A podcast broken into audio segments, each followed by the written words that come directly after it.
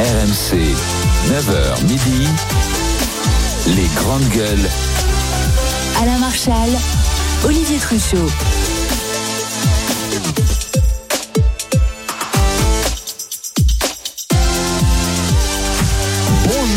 Tous, ça y est, c'est parti, les, les grandes gueules, bienvenue, merci de votre fidélité. De 9h à midi, on va débattre de l'actualité avec trois grandes gueules autour de moi, à commencer par Mourad Boudjelal, l'éditeur de bande dessinée. Salut Mourad. Bonjour, bonjour. Charles Consigny est avec nous, salut Charles. Bonjour à tous. L'avocat. Et puis Elina Dumont, notre intervenante sociale. Bonjour Elina. Bonjour à tous. Tout à l'heure, on va découvrir l'envers du décor de la France insoumise.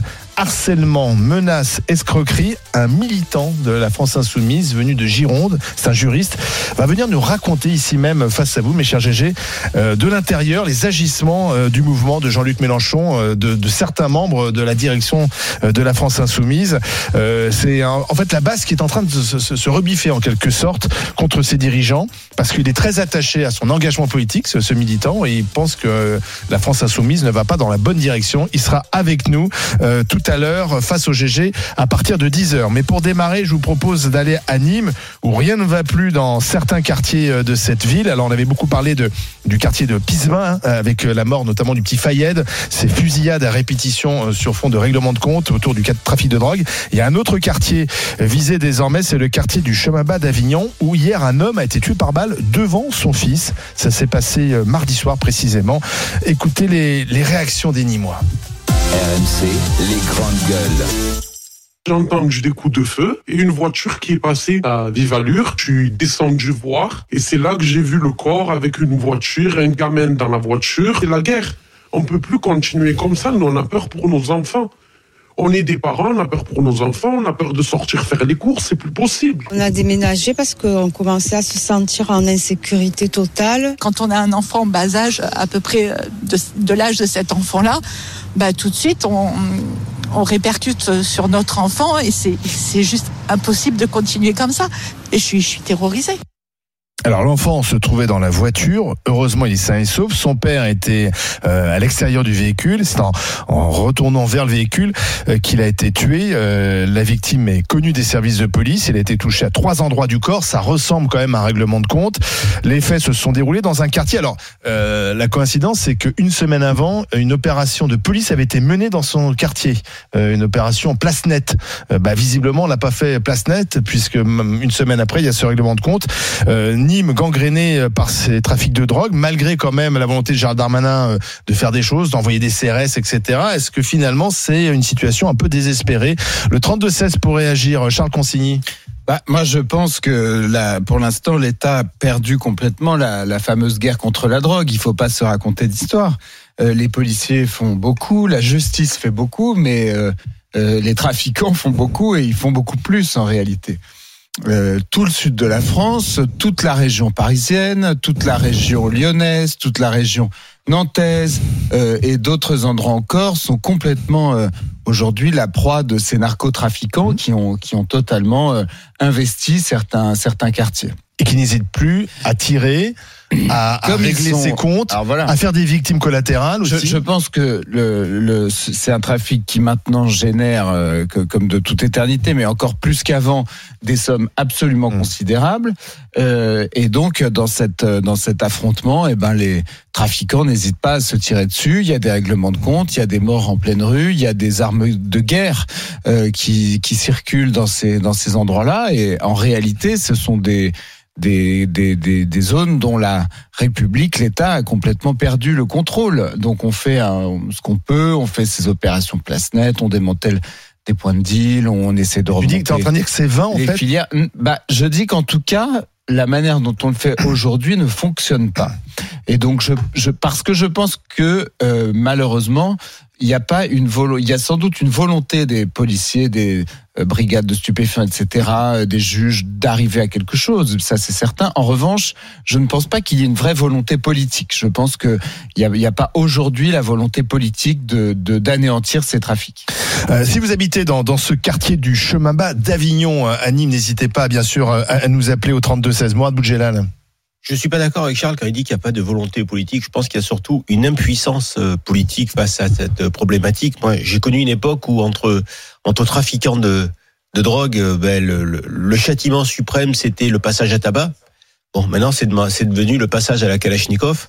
En plus, j'y vois un message par rapport au ministre de l'Intérieur, puisqu'on on est dans une zone qui, une semaine avant, était censée être une zone, entre guillemets, nettoyée. Oui. Et une semaine après, place c'est- nette. c'est place nette, c'est une façon de dire les patrons c'est nous, on est chez nous et voilà, place nette, euh, ça n'existe pas. Euh, alors après le, le marché de la drogue, bien sûr, moi je pense d'abord aux habitants dans ces quartiers parce que ça doit être terrible parce qu'on associe souvent euh, les, les dealers ou les euh, à, à l'ensemble du quartier, on commet souvent cette erreur alors que c'est c'est une minorité. Et, et tous les gens qui vivent dans la terreur parce qu'il faut vivre dans un endroit où où on se fait dégommer à la Kalachnikov euh, devant son gamin quoi. C'est pas c'est pas évident. Euh, maintenant, n'oublions jamais que le marché de la drogue, s'il existe, c'est parce qu'il y a un marché. Y a des dealers, c'est parce qu'il y a des consommateurs Des a- clients. et des clients. S'il y a plus de clients, s'il y a plus de marché, il y a plus de dealers. Donc euh, il y a des responsabilités et des actions à mener. C'est ce que dit souvent. Darmanin. Ben Darmanin, oui, il pointe oui, du oui. doigt la responsabilité des consommateurs qui viennent acheter la drogue Donc, euh, et qui faut- alimentent le système. Est-ce que la méthode n'est pas aujourd'hui de s'attaquer au marché? Oui. et, et d'essayer de tuer le marché Et on peut aussi s'attaquer euh, là où vient la, la, la drogue et aux sources d'approvisionnement parce que Oui, la drogue elle vient ouais. pas de chez nous on sait qu'elle vient euh, du Maroc elle vient d'Amérique du Sud elle vient des Pays-Bas aussi. Euh, Olivier, et on sait qu'en général les têtes de pont ne vivent pas dans ces quartiers hein, les chefs Ouais. ils vivent pas dans le quartier euh, du chemin bas d'Avignon ils vivent à Dubaï ou ailleurs euh, bien tranquillement et puis ils Ouais. envoient les autres se faire tuer pour eux Comme disait Coluche, on sait même qu'elle passe dans les balises diplomatiques des fois. Donc, euh, À Dubaï, Alors- vous avez les, les chefs du Hamas, euh, les chefs des trafics de drogue euh, de Nîmes euh, Ouais, de de Nîmes et, de, et de Marseille. C'est sympa. Toute la, tout- tous ceux qui font le bien finalement dans le monde euh, se, se, se réunissent là-bas, du beau linge. Elina Dumont Oui, alors Euh, moi tout d'abord j'ai une pensée toute particulière à ce petit garçon et j'espère de tout cœur qu'il sera suivi oui. euh, très très longtemps, bien après ses 18 ans, parce que c'est très... Vous vous imaginez, enfin j'espère que tout le monde s'imagine le traumatisme de ce gamin. J'espère que Ah oui, vraiment que l'État Il s'en va sort être à sain la et sauf, hauteur. mais pas indemne. Non, non, mais j'espère que l'État va être à la hauteur pour qu'il soit pris en charge euh, gratuitement, parce que je sais pas si sa maman a les moyens de l'emmener voir deux fois par semaine, voir un pédopsychiatre ou un psy. Moi, ce que je voudrais vous dire, dans le cadre de mes, de mes activités, euh, je me suis rendu à Nîmes. Euh, ça s'appelle Urgence Pauvreté en 2021. Donc euh, j'y suis allé parce qu'il y a une très grande pauvreté. Vous savez, au grand gueule, on dit toujours ouais maintenant tout le monde a le bac. Eh ben, il faut savoir qu'à Nîmes, 36% des jeunes n'ont pas le bac. 29% sont au chômage et quasiment 30% sont en dessous du seuil de pauvreté. Et moi, en tout cas, si j'avais une solution à donner, c'est que déjà qu'on arrête. Moi, moi, je me bats pour ça. Hein, je vous le cache pas, c'est ça fait partie de mon travail contre les décrochages scolaires. Parce que les petits gamins là, qui sont euh, des guetteurs et tout, c'est tous des décrocheurs scolaires. Et ça, il faut vraiment se battre contre ça. Parce que la police toute seule, elle pourra pas. donc c'est pas seulement une réponse policière qu'il faut apporter Bah, bien sûr que non. Il y, a oui, une, oui. il y a une réponse citoyenne, il y a une réponse parce que le problème, c'est qu'à Nîmes, ça dure depuis plus de 30 ans. Oui, ça s'aggrave parce que là, c'est des Ça quartiers en plus s'aggrave, qui voilà. s'affrontent entre eux. Euh, Et- Pismin contre ce Et- quartier-là. Et, je voudrais rejoindre euh, Mourad, et c'est tout à fait juste ce que tu dis. Contrairement à Monsieur Charles Consigny, en fait, Et moi, c'est Morad et là, c'est monsieur. bon, d'accord. Mais parce Maître que, consigne. non, mais tu as raison, Mourad. On pourrait l'appeler Parce- Maître Boudjela. Bon, allez, Oui. toi, s'il te plaît. Euh, comment dire Mourad, tu as raison. Parce que moi, quand même, j'y vais souvent. D'ailleurs, on m'appelle que pour ça. C'est- T'as raison, c'est des poches. C'est pas tout le quartier. Mais oui. C'est comme quand on parle de Stalingrad. Euh, Moi, j'y habite, je sais que c'est pas tout Stalingrad. En fait, c'est des poches. Ouais, mais alors justement, la, la question c'est, puisque c'est des poches, puisque c'est pas tout le monde, comment se fait-on qu'on n'arrive pas? Alors, si j'ai bien compris, on démantèle un point de deal, il va s'installer ailleurs. Eh oui, Donc, euh, oui, par exemple, à Pisma, on a démantelé le point de deal, mais le problème c'est qu'il va s'in- s'installer ailleurs. Mais c'est en fait c'est c'est- c'est c'est un jeu sans fin en fait. On va de point de deal en point de deal parce que et Gérald Darmanin nous dit moi j'ai démantelé 2000 ou 3000 Mais points de c'est deal. parce que c'est le marché qu'il faut démanteler. Mais quand- se, se quand- constitue à côté Vous savez, quand j'ai fait mon rap, enfin mon rapport, j'ai travaillé sur le crack. Euh, évidemment, j'ai auditionné de, de nombreuses personnes, dont la préfecture de police de Paris, et les policiers, ils m'ont dit, euh, c'est pas qu'on veut pas les arrêter parce qu'ils savent. Hein, vous inquiétez pas. euh, si moi je le sais, les gens, Oui. mais ils m'ont dit, des fois, on va pas arrêter non plus quelqu'un pour euh, une boulette ou une petite tablette de, excusez-moi de parler comme ça, une tablette de chocolat. Parce que les guetteurs, on va pas les arrêter parce qu'ils crient. Et il y a pas Oui, mais alors donc on laisse les choses se Charles, faire. bah, Bah, on pourrait. Hein. Non, mais Charles, Mais une que- loi pour ça Qu'est-ce que vous voulez Bah, qu'ils bien fassent Le problème, bah, c'est qu'est-ce bah, que vous voulez qu'ils mais- fassent d'autre? On les fout en prison et quand ils sortent, ils font quoi? Oui, bah, enfin, alors, dans ce cas-là, c'est euh, ou alors, ou alors, c'est la solution ultime. On légalise euh, le cannabis. On tue le marché, euh, on et pour le marché, certains, ça, ça, marché. Et vous avez ça vu, permettrait de tuer le marché. Et vous avez vu maintenant, ce qui est très très grave, c'est que les mineurs isolés, comme l'aide sociale à l'enfance, euh, c'est, euh, enfin bref, je veux pas être euh, méchante, mais ils sont quand même nuls à chier.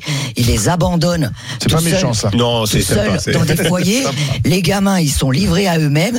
Ah bah t'inquiète pas, les dealers ils se disent bon tiens, euh, on va peut-être pas prendre notre petit frère euh, qui va plus à l'école. Ils prennent maintenant les, Les mineurs isolés, ouais. Oui, et puis, et puis la réalité, c'est qu'on est, on est dans une société consumériste et que pour ces gamins-là, la seule façon d'être un acteur de cette société consumériste, c'est le petit trafic, c'est le ou le petit ou le, ou moyen ou le gros trafic. quoi. Ça va pas être leur, leur QI euh, pour monter une entreprise ou pour faire d'autres trucs. C'est la, c'est l'argent entre guillemets facile.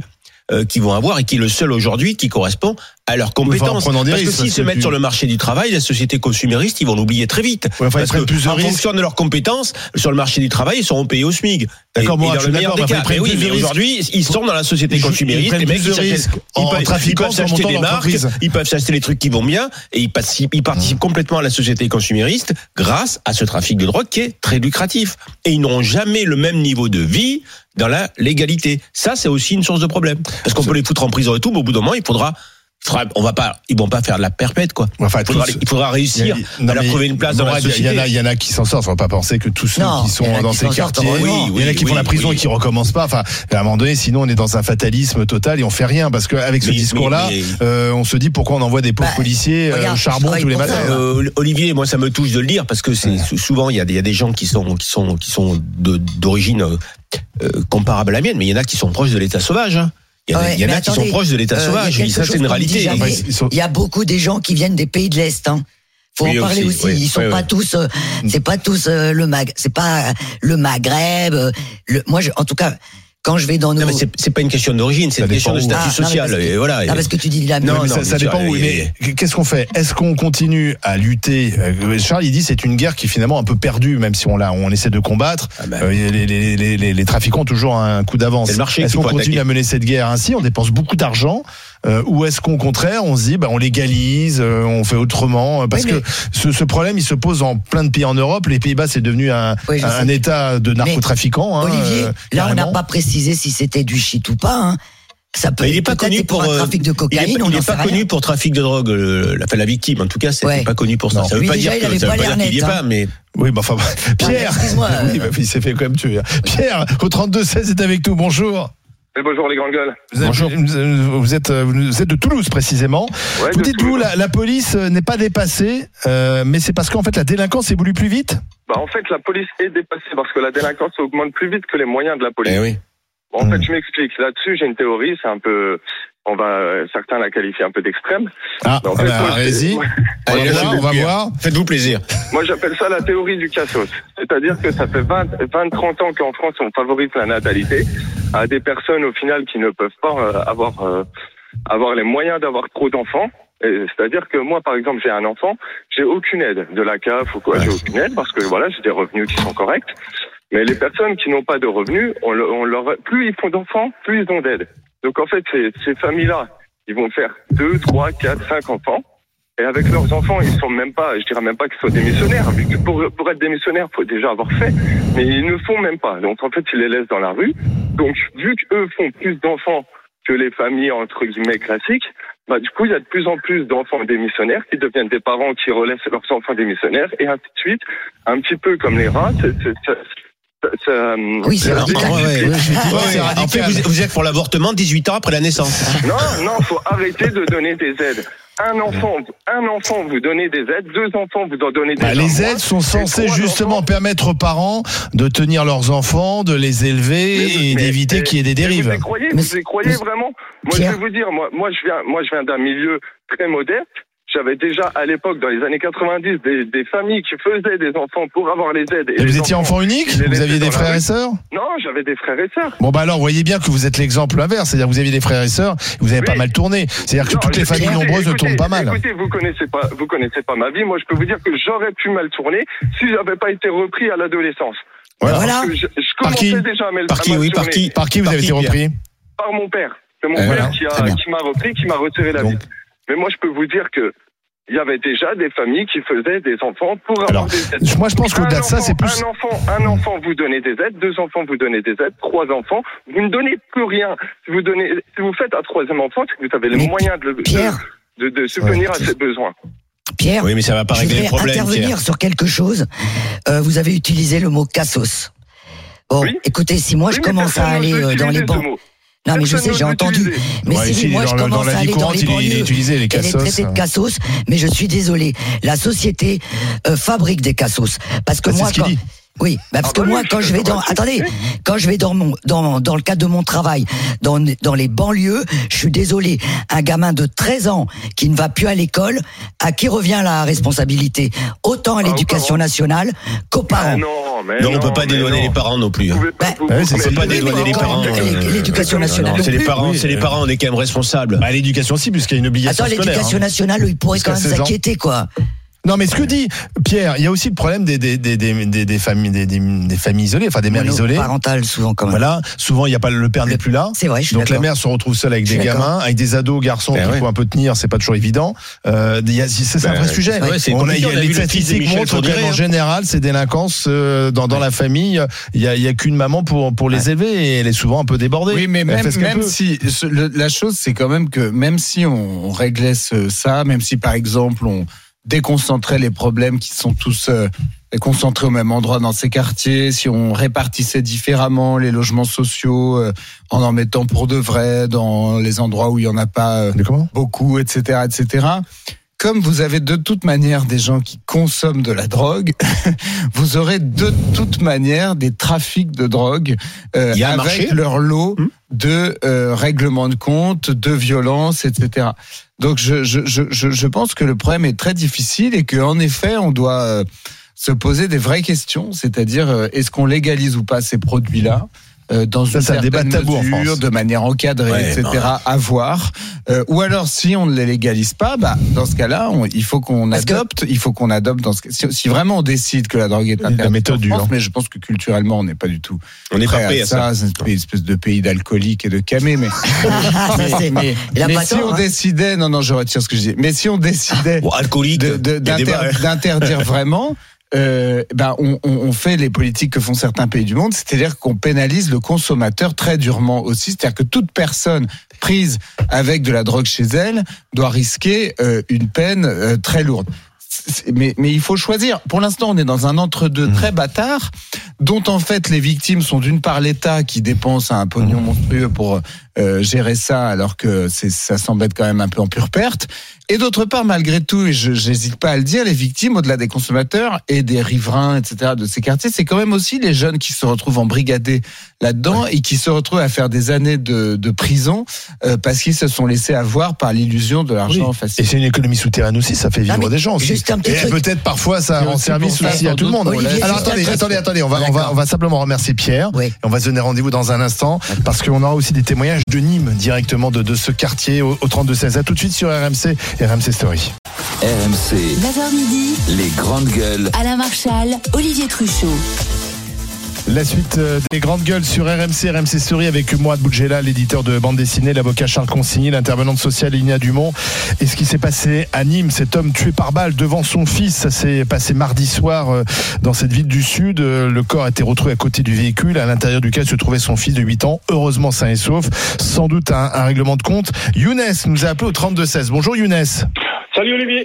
Vous êtes de Nîmes Oui. Bonjour Lionel. et on me dit que vous connaissez, Bonjour à tout le monde. on me dit que vous connaissez la victime. Non, je connais l'endroit où est mort la victime. D'accord. Aperçu la victime euh, de connaissance, mais c'est pas une connaissance. euh, D'accord, de connaissance. Voilà. D'accord. Et vous étiez dans, sur place euh, quand ça s'est Oui, passé cinq minutes avant, je venais, j'étais acheter de la viande et je suis rentré chez moi. Cinq minutes après, ben voilà. Donc vous habitez dans ce quartier du chemin bas d'Avignon Oui, je suis né, je suis né à Nîmes, ouais. Alors c'est quoi le problème? Écoutez, le problème, c'est que la police, ils en ont rien à foutre en fait de nous, en fait. C'est-à-dire qu'ils viennent pour mettre de l'ordre pour euh, l'opinion publique.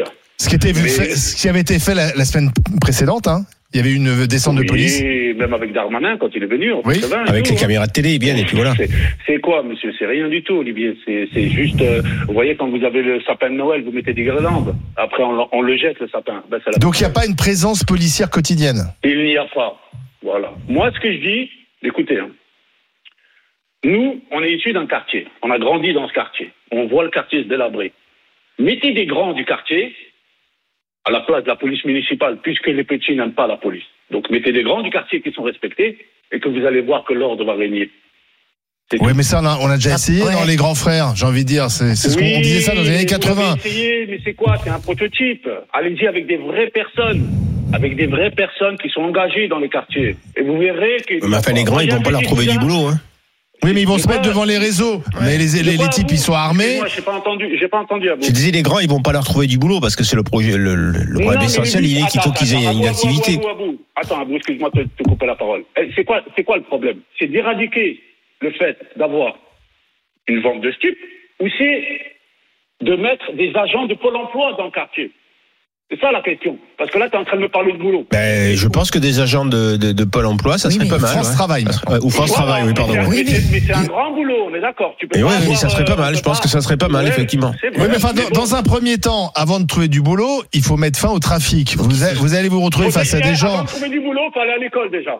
Oui, ça c'est sûr. Ouais, vois, bien sûr, c'est ce que sûr. On est d'accord, là, bien sûr. On est d'accord, mais Ah, Younes, vous allez mettre ces, ces- ces grands là, ces grands frères qui vont Ouais, arriver, mais ils vont être arrivés face à des gens armés, déterminés, qui gagnent plein d'argent avec leur trafic, qui n'ont aucune raison de changer. Olivier, Olivier, je vais vous poser une question. Si Oui. vous arrivez devant un enfant de 14 ans armé, vous allez, vous allez fuir. On est d'accord Ah bah, Olivier, oui, Il n'aura oui, pas oui. peur de vous, lui, il vous connaît pas. Non. quand il sait que le grand frère de un tel, un tel arrive devant lui, vous croyez qu'il il va, il va sortir l'arme ou il va, il, va, il va partir en courant Bah, Elina- éc- écoutez, Ouais, mais il dire ailleurs. hein. Alors, Elina, C'est- qu'il a une arme. ça, C'est vrai, Non, non, non, il a une arme, nous aussi on a des armes. Oui, bah, bah, pas. pas ça. Oui, mais ça peut pas pas être règlement de compte à OK non, c'est pas parle normal que vous ayez des compte. armes. Non, un Eh. règlement de compte, c'est quelqu'un qui nous doit quelque chose ou bien qu'on doit faire Oui, mais on peut pas- On dit mettre la sécurité dans nos quartiers. C'est pas la même chose. Oui. Je, vous- je- je voudrais juste intervenir là-dessus. C'est vrai qu'Olivier, il a raison. On a essayé dans les années 80 et à un moment donné, les grands Ouais, frères, 80. ils se sont immisciés dans, dans la courbe des gamins et les c'est comme les hôtels où on met des des gens qui sont censés se soigner pour lutter contre le crack et puis à un moment donné, on s'aperçoit que les revendeurs de crack sont à l'intérieur de l'hôtel. Et ben là, c'est le risque.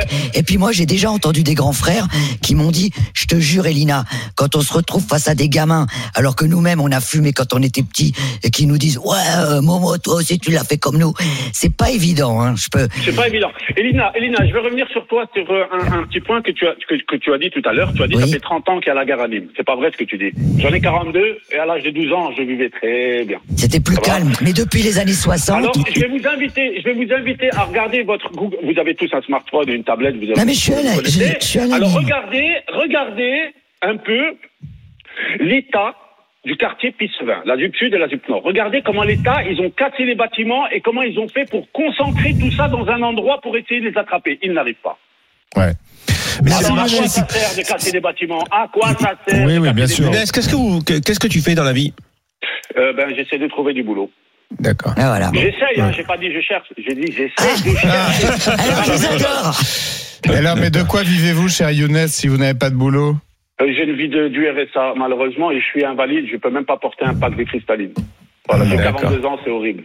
Bon, ben bon courage à vous, Younes. Bon courage, depuis, Younes. depuis, que j'ai- depuis que je suis gamin, j'ai travaillé. Depuis 8 ans, je travaille.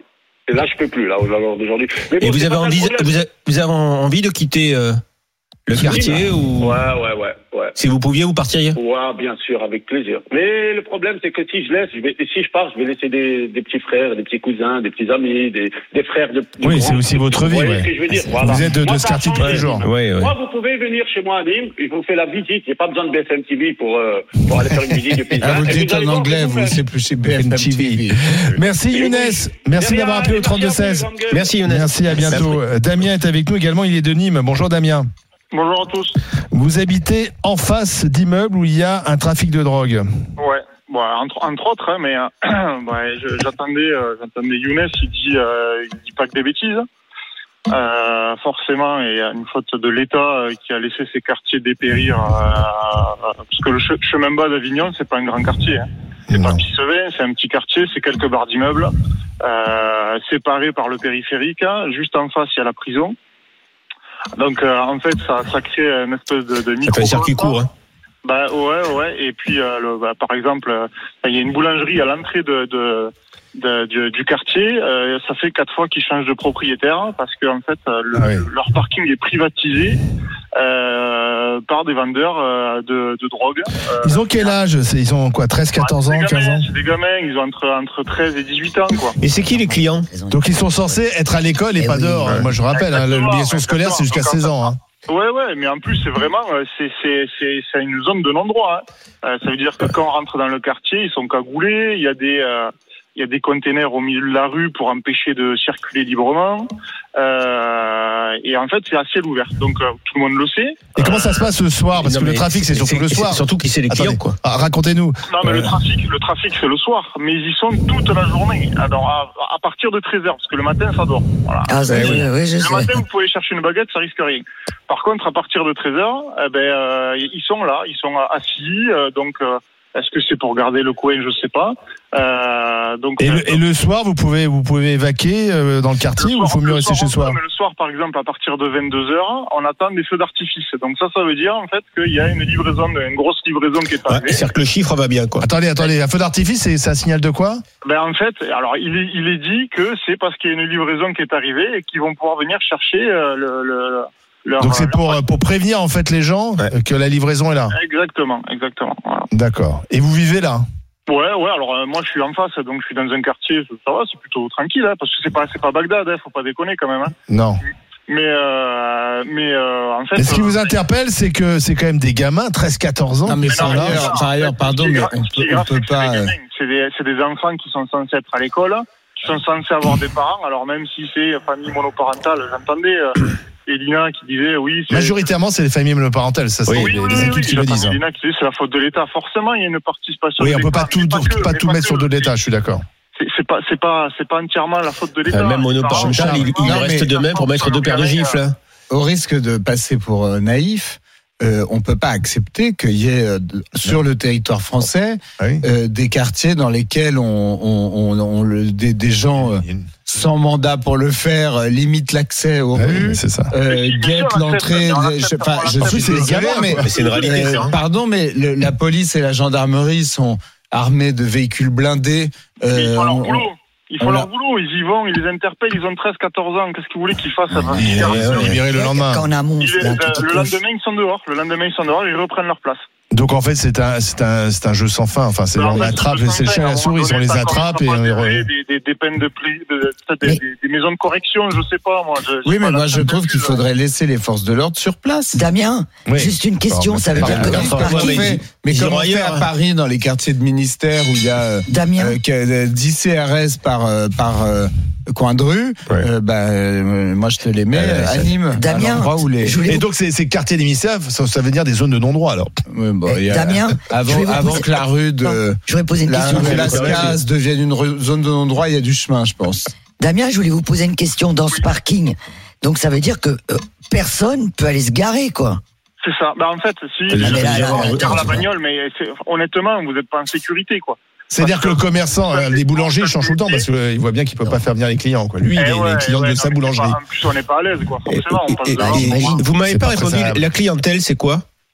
C'est qui C'est Vous, la- vous les voyez les consommateurs oui, venir C'est ça qui Non, non, je ne vois pas. Non, non, je ne vois pas parce que moi, j'y fais que passer en bagnole, donc c'est pas Ah, vraiment ouais. mon Eh. truc, mais. euh, Damien, je vais vous raconter une anecdote. Ah. Bon, c'était à Paris. Je vous jure que c'est vrai. Je rencontre une gamine en trottinette. Je dis, ben, où tu vas comme ça à cette heure-là Elle me dit, ah, je fais une livraison. J'étais sur le cul. Et c'était une gamine euh, bien, sur les fesses. bien bourgeois, bien sur les fesses, euh, bien petite bourgeoise. euh, Enfin, je veux dire euh, comme un peu Ah comme oui. Charles, qui ressemble à Charles. Et je vous jure que je, une gamine qui je- me ressemblait. Eh ben, je lui ai dit- T'imagines la tête de la j'ai dit à la gamine. je me suis pas gêné. J'ai dit, je te préviens, je vais en parler à tes parents. Mais mais après, on- on- Et tu l'as fait les- ou pas Bah, bien sûr que je l'ai fait. livraisons Ah. par trottinette. Euh, trottinette. Tu la connaissais cette gamine? Oui, parce qu'elle fait partie de mon quartier. Ah, Ah. il faut faire un constat. Je veux dire, on a d'un côté des dealers alors, qui sont là, qui sont installés, de l'autre côté des clients qui sont accros.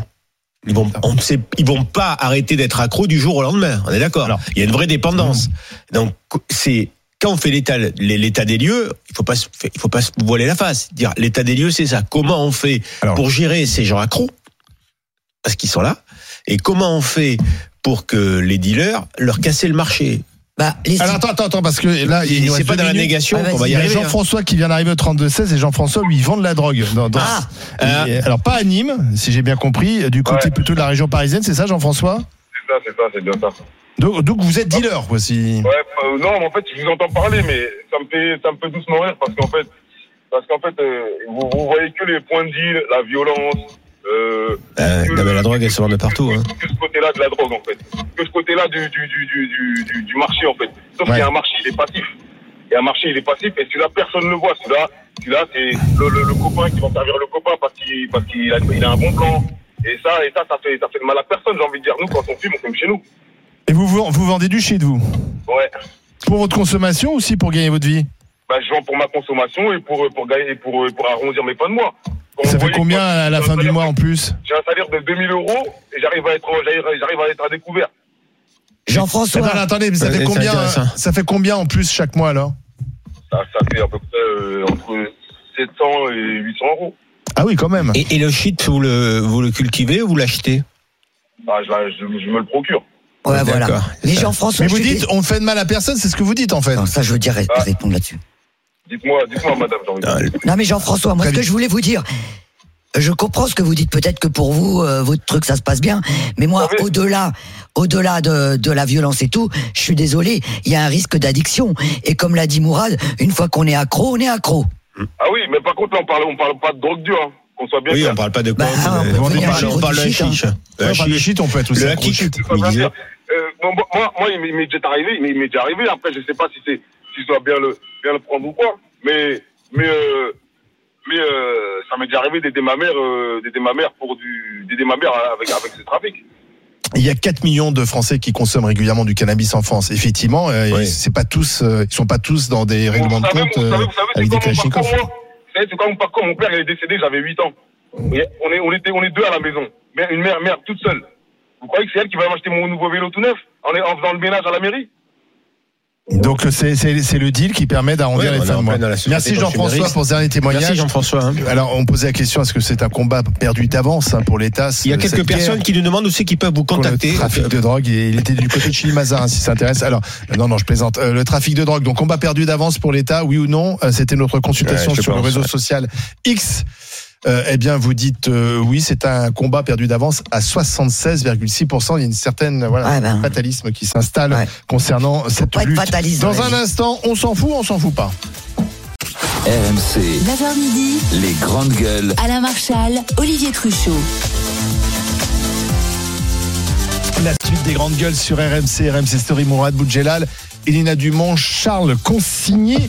Et on nous l'a fait pas Oh non, qu'est-ce que je raconte On s'en fout, on s'en fout pas. On nous l'a fait pas, c'est une vieille émission il y a T'as très longtemps. temps. Ça y est, ça Mais y est. qu'est-ce qui te prend, Olivier Ça y est, j'ai- j'arrête, c'est- je, je prends ma retraite. dis donc. Allez, on Hein, s'en fout, Quand on s'en fout quand pas. Alain est pas là, nous vous baisse. RMC les grandes gueules. On s'en fout Je peux pas te dire à quel point je m'en fous. Pardonnez-moi, mais je m'en fous. ou on s'en fout pas Je- simplement, je fais une précision. Pour ceux qui sont à l'écoute des RMC depuis très longtemps, on présentait avec Alain une émission qui s'appelle On nous la fait pas. C'est notre première émission qu'on a présentée ensemble. C'était l'après-midi de 16h à 18h. Et je ne sais pas pourquoi. C'était en coup, 71. C'était à peu près en 71. C'était, oui, les, plus- les moins de 20 ans n'étaient pas nés.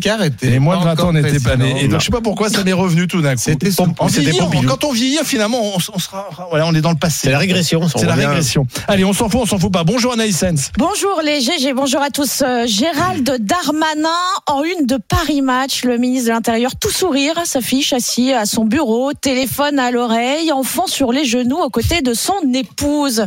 Est-ce qu'on s'en fout ou pas, Charles? On ne s'en fout pas. Elina Je m'en fous. et Mourad On s'en fout pas. Alors, dans un long entretien, le locataire de la place Beauvau confie que sa famille lui permet de relativiser les difficultés politiques. C'est le Kennedy de Tourcoing, hein, le John Fitzgerald Darmanin. Il laisse planer le doute, en revanche, sur euh, une possible candidature en 2027. Ouais, une question. attendez, attendez. Il y a un suspense Une question, une question qui se posera bien assez tôt, Ben, bien sûr. Alors, pourquoi on s'en fout pas, Charles Mais va-t-il essayer d'être candidat? Charles, il y a un vrai suspense. Écoutez, Ah, non mais photo, je- moi j'aime bien la politique à l'ancienne. Euh, Oui, je n'aime pas TikTok. Euh, je n'aime pas la, la, la- les nouvelles façons de faire de la politique. J'aime bien que la politique ce soit le JT de 20 heures, la une de Paris Match avec les gosses, etc. Donc ça me plaît plutôt. On voit bien la filiation qu'il essaye de de, de, de dresser, euh, de tisser avec Nicolas Sarkozy, qui lui-même s'était mis dans les pas de, de Kennedy. Euh, bon, Giscard avait fait ça aussi, il avait posé avec sa fille. C'était même une affiche de campagne avec sa fille. oui, mais Giscard là, qui s'inspirait aussi de Kennedy. Il y a le côté très photo, bureau, etc. Ça, ça, ça parle encore, ça, ça marche encore? Écoute, je Non, pense je que ne ça- suis pas je pense- simplement je le premier je- flic de non, mais je pense que J'ai un petit cœur mais non, mais c'est pas ça. enfants. Vous, vous- non, vous, vous n'êtes pas. Bah, c'est ça, il a raison pardon, pardon de vous dire que vous n'êtes pas assez subtil dans l'analyse Oh politique. là là. La subtilité, Euh, pourtant, c'est vraiment notre truc, les grandes gueules. Alain Duhamel, qui est en moi, va s'exprimer.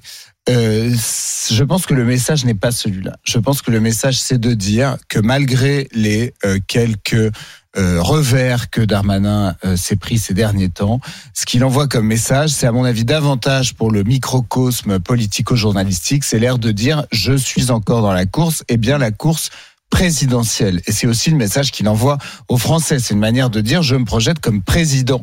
Donc, je, je, je- à mon sens, ça n'est pas une mauvaise Je pense y opération. a un autre message, mais je le dirai peut-être. Dis- euh, Et par Morad. rapport à ces accusations, euh, je pense que par rapport aussi, à ces sûr. accusations, d'ailleurs, il est Et sorti blanchi. de la plainte, il est sorti sûr. blanchi de, de cette plainte. Il y a une femme qui portait plainte contre lui pour euh, pour agression sexuelle. Il est sorti blanchi, mais ça reste. Certains d'ailleurs dans l'opposition lui rappellent régulièrement. Et bien là, il montre qui, son épouse, ses enfants, sa vie de famille. Donc c'est une façon aussi de balayer tout ça. Et à un moment où sa popularité est en berne. Mourad.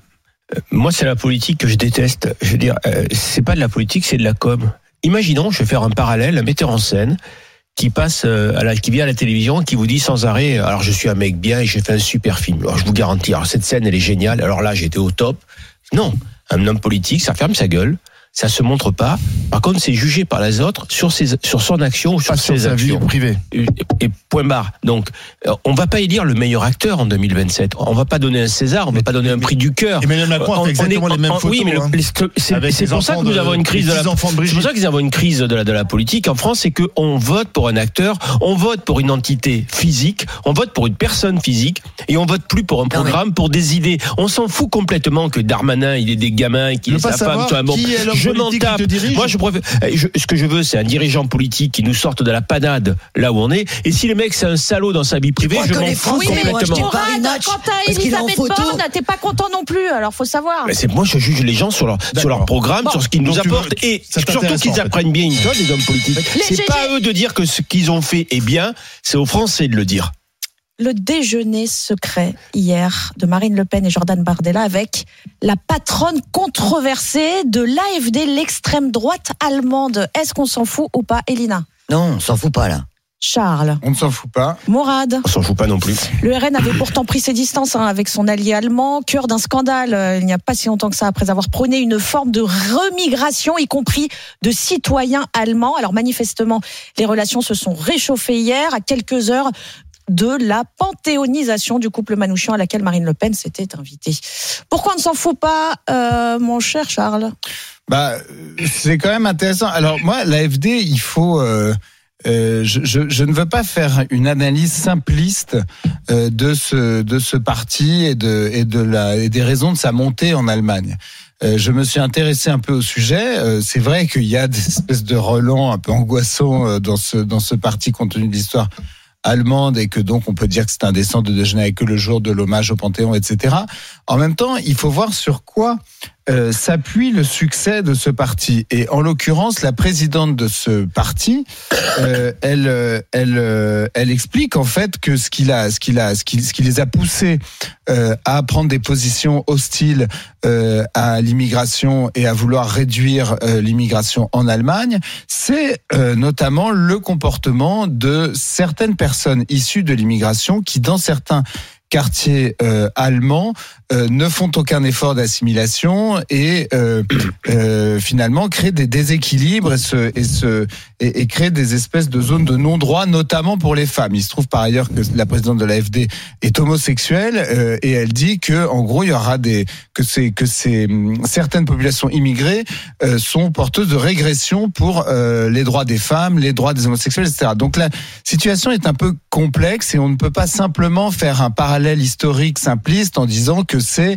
euh, le retour des nazis. Euh, malheureusement, il y a aussi une hostilité à l'immigration qui peut s'expliquer par euh, une des difficultés d'assimilation euh, d'une immigration de masse, comme euh, ça peut être le cas aussi en France. Donc il faut il faut accepter de regarder ça, même si par ailleurs le projet de l'AFD de faire remigrer les gens et notamment, c'est là qu'à mon sens, ils franchissent une ligne dangereuse euh, de faire remigrer des Allemands, euh, des gens de nationalité allemande considérés arbitrairement comme non assimilés. Je pense que c'est là que, pour le coup, ils reviennent euh, à leurs fondamentaux historiques de l'extrême droite allemande et qui, et qui franchissent un pas qui, à mon sens, ne doit pas être franchi. On ne doit pas remettre en cause euh, la nationalité de quelqu'un. C'est rigolo parce que quand même Marine Le Pen elle fait du en même temps, c'est-à-dire qu'elle déjeune avec l'extrême droite allemande et puis le soir elle rend hommage aux résistants communistes. Alors moi, je peux pas être d'accord avec cette dirigeante, parce que moi, je suis, euh, je suis un fervent partisan de la société inclusive. Ça me paraît important que des gens de, de communautés différentes puissent vivre dans la même dans la même nation avec le respect de la nation.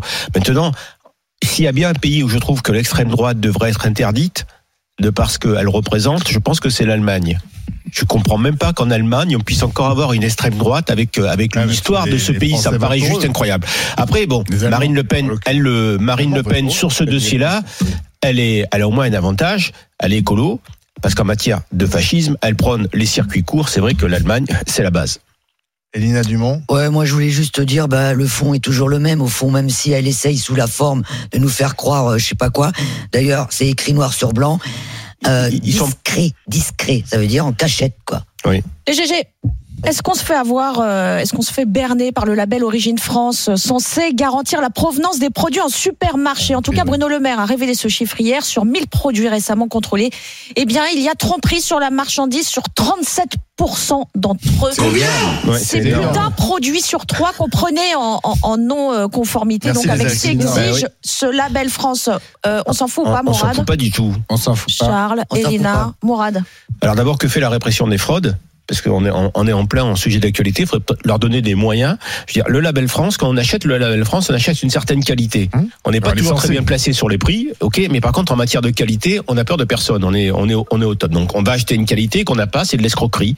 Et je trouve que alors bien Merci sûr la- les agriculteurs parce que c'est Ouais. eux qui ont poussé Bruno Le Maire à faire des Absolument. contrôles. Et, et, et on a un organisme en France qui s'appelle la répression des fraudes, qui est censé lutter contre ça. Il faudrait peut-être leur donner un peu des moyens pour lutter sur ces pratiques, plutôt qu'aller emmerder les, les petits chefs d'entreprise euh, tout- tous les trois mois pour des choses totalement anecdotiques. Allez, c'est terminé, merci. Euh, je pense que vous pensez à peu près tous la même chose là-dessus. Oui. Oui, oui, oui. Dans un instant, on va Non, accueillir. Elina, elle dit qu'il faut les laisser faire. Oui, on que va trente- accueillir que- dans que un 39, instant un militant frondeur de la France insoumise à l'origine d'une action en justice contre le fonctionnement de ce mouvement dirigé par Jean-Luc Mélenchon. On parle de quoi? D'harcèlement, de menaces, d'escroquerie quand la base se rebiffe. À tout de suite sur RMC, RMC Story avec ce témoignage. Il sera dans un instant face au GG, face à Mourad, Charles et Lina. RMC jusqu'à midi. Les grandes gueules.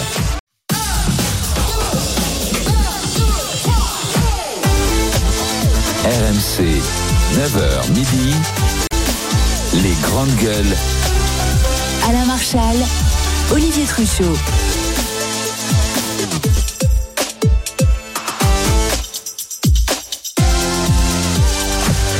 La suite euh, des grandes gueules sur RMC, RMC Story avec Elina Dumont, l'intervenante sociale, Mourad Boudjelal, l'éditeur de bande dessinée, Charles Consigny, euh, l'avocat. Tout à l'heure, il y aura un match à propos des euh, dépassements d'honoraires des médecins spécialistes. Si l'on en croit l'association de consommation UFC Que Choisir, c'est un véritable sport en France, car les médecins spécialistes sont de plus en plus nombreux à surfacturer leurs prestations, ce qui pose un problème pour ceux qui n'ont pas les moyens, notamment en gynécologie, ou, car ce sont les champions les gynécologues.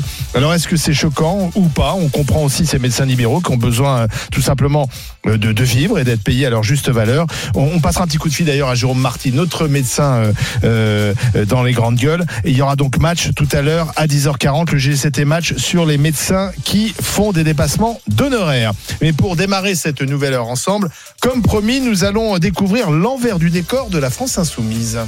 RMC, l'invité des grandes gueules. L'invité des grandes gueules, c'est Xavier Monio lundi. Bonjour. Bonjour Olivier. Bienvenue dans les grandes gueules. Vous êtes un militant de la France insoumise en Gironde. Oui. Euh, vous êtes très attaché d'ailleurs à ce mouvement, euh, politiquement, idéologiquement, mais vous dénoncez les agissements de la direction. Vous avez décidé de porter plainte. Pourquoi? Oui, je décidais de porter plainte parce que j'ai été victime, comme d'autres militants partout en France, de- d'agissements qui sont contraires à nos valeurs et qui sont illégaux. Euh, donc, euh, on a été victime euh, à, à plusieurs endroits en France de d'harcèlement, de violences psychologiques, de menaces euh, pour nous faire taire, pour nous bâillonner. Et euh, ce sont des pratiques qui sont inacceptables et qui sont illégales. Et je Pourquoi pense- vous vous faire taire? Sur Vous empêcher de dire quoi ouais? On veut nous empêcher de, de parler parce que parfois, vous voyez, euh, il y a des têtes qui dépassent.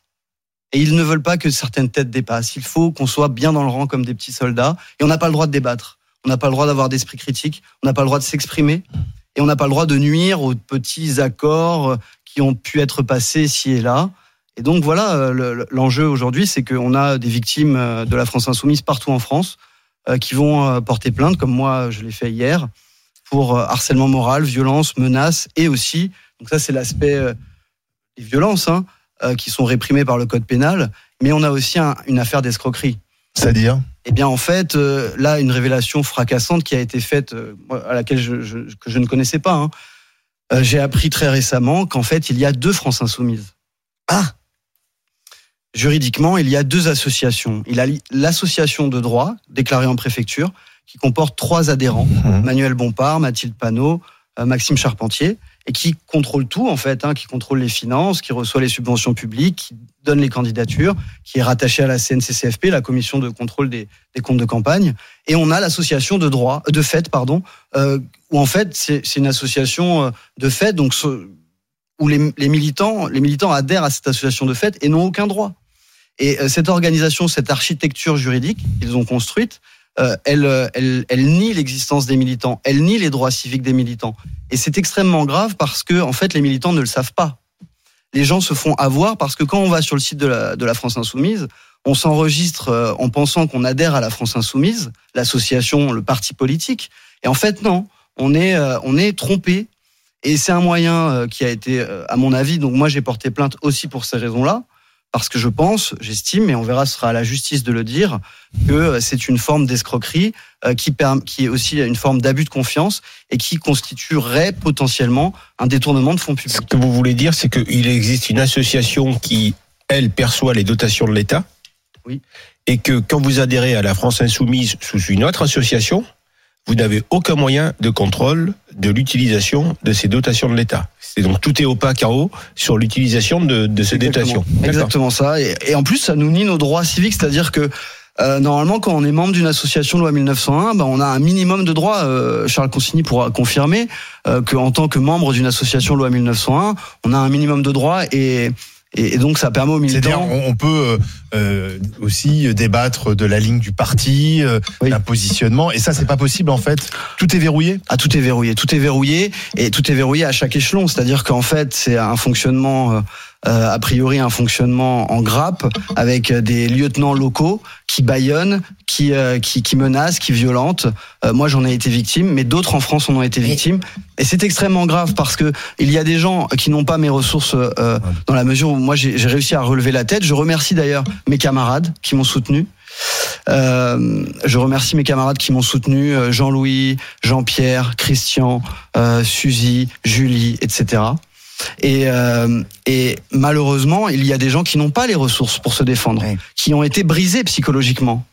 Alors je, je tiens quand même à dire que c'est pas quelque chose de contextuel, c'est quelque chose qui est à mon avis, je pense, organisé et qui tient en fait de- des pratiques du lambertisme. Euh, ce livre-là que je présente ici, c'est le livre de euh, Laurent Maudu et Denis Siffer, qui sont des journalistes de gauche, cofondateurs de Mediapart, qui ont été trotskistes, qui ont été avec Jean-Luc Mélenchon à l'OCI, donc qui savent de quoi ils parlent.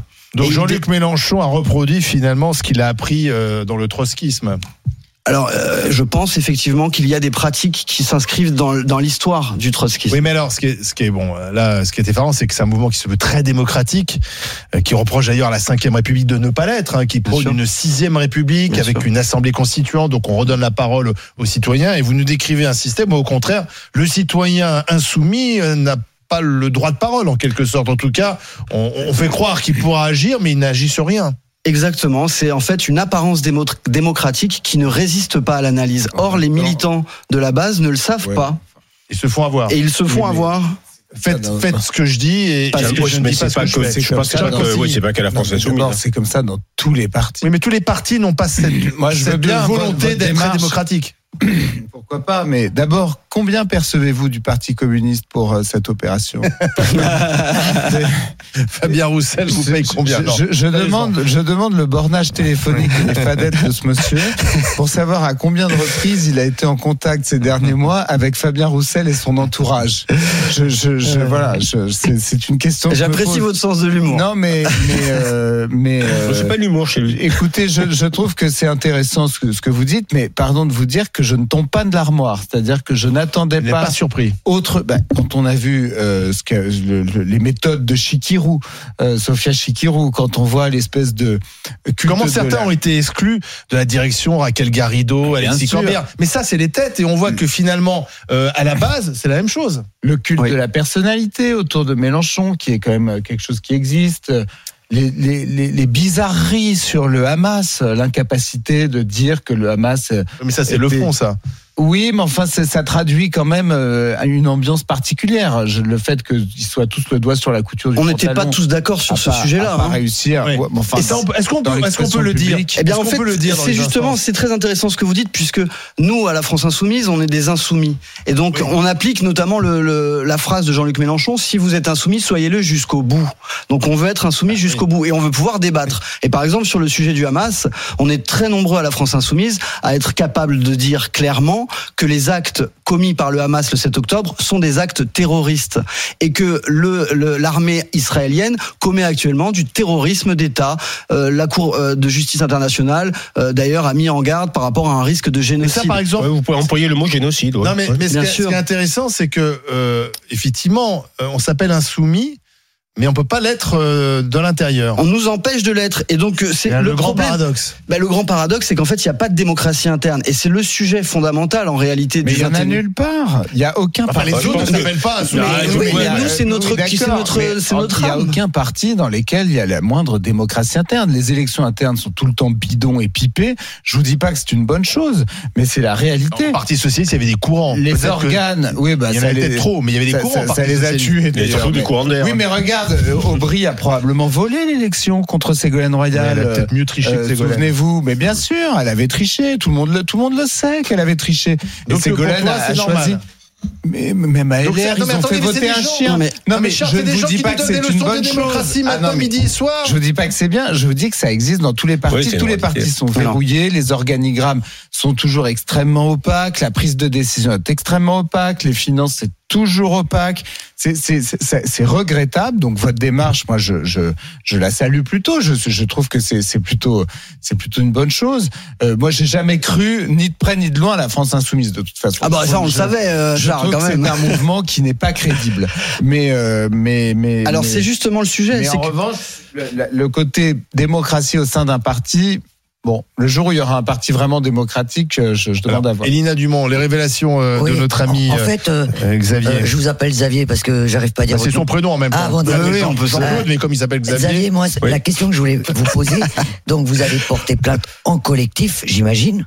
Bah, vous non, j'ai porté plainte individuellement et nous Ah. sommes plusieurs dans toute la France à aller porter plainte individuellement. Ce sont Et- des et actions attendez, individuelles. Moi, je vous cache pas que voilà, euh, les insoumis, euh, il y a plein de gens qui m'intéressent à l'intérieur des insoumis, pas tous. Bien sûr. Mais quand vous parlez Ouais. D'escroquerie, passe de 8 à 2. de violence, mais de, vous parlez de violence euh, physique, Violence psychologique et ah, du et harcèlement. l'escroquerie, parce que c'est grave quand même. Vous Très parlez grave. de quelle escroquerie? Extrêmement grave. Eh bien, il y a, je l'ai expliqué juste avant, il y a deux France insoumises. Et quand Mais on ça, a j'ai compris, mais c'est pas. Eh ben, l'escroquerie, elle relève de l'utilisation d'une fausse qualité pour recevoir Ah, des services.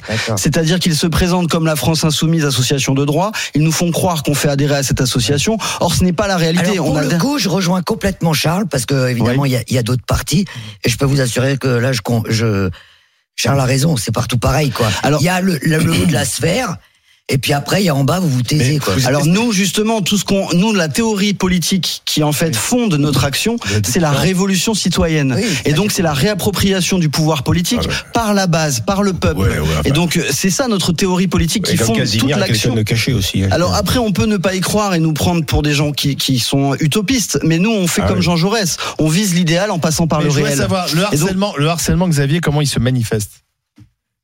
Écoutez, après, je vous ai expliqué. Finalement, euh, le, le- le harcèlement se manifeste par des pratiques de diffamation, euh, de d'accusations euh, euh, humiliantes, répétées. euh, L'objectif étant de faire taire ou de faire fuir. Ah mais Bon, donnez un exemple parce que là c'est du blabla pour moi là. Est-ce que vous pouvez me donner un exemple de quoi il vous vous Alors moi, par exemple, on m'a accusé de faire mon autopromotion, d'avoir essayé de pirater la chaîne YouTube de la France Ah ben Insoumise voilà, c'est Enfin, des- des, des accusations complètement dingues. Euh, et donc, euh, c'était le but, c'était vraiment de, de, de m'humilier, de me rabaisser, de me, de me diffamer pour que auprès des autres, en fait, je, je sois discrédité. En fait, on n'aime pas les que- qui dépassent. Ouais. J'imagine que avez été exclu de la France insoumise. Alors, on ne peut pas être exclu puisqu'on n'est pas membre. D'accord. Donc, c'est là et tout l'enjeu. Et en donc, fait, on leur fait une prise de Et judo vous parce avez que dû avoir des pressions alors depuis. ben, et je suis sous pression et je me mets en danger en faisant ce que je fais aujourd'hui. Donc il y a des gens Je qui me mets en danger, j'ai été menacé et je continue. Et je- appelé, menacé. Mais j'ai été menacé, euh, attention à ce qui va t'arriver, euh, tais-toi, etc.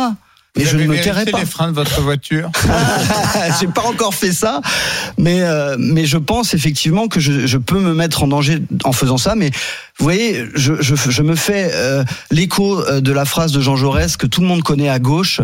Le courage, c'est de c'est de chercher la vérité et de la dire. C'est de ne pas subir la loi du mensonge triomphant qui passe, de ne pas faire écho dans notre âme, notre bouche et nos mains aux applaudissements imbéciles et aux huées fanatiques. Amen. Mais euh, Jean-Luc Mélenchon, il a été pendant des années au Parti socialiste. Il était animateur d'un courant qui était toujours minoritaire, hein, parce qu'il n'était pas dans la majorité. Et lui, il pense fait euh, notamment blouser par François Hollande. Il y a une haine entre Mélenchon et Hollande, enfin surtout de Mélenchon à l'égard d'Hollande, parce qu'il a l'impression que François Hollande, quand il était patron du parti, l'avait euh, l'avait euh, complètement blousé. Voilà. On va pas revenir sur l'histoire, les détails, mais bon, c'était lors d'un congrès. Et ensuite, Jean-Luc Mélenchon, il a été au bout de sa logique. Il est sorti du PS, il a créé son propre mouvement. Et visiblement, il veut un mouvement qui soit façonné à son image qui reprenne exactement ce qu'il pense. C'est ça.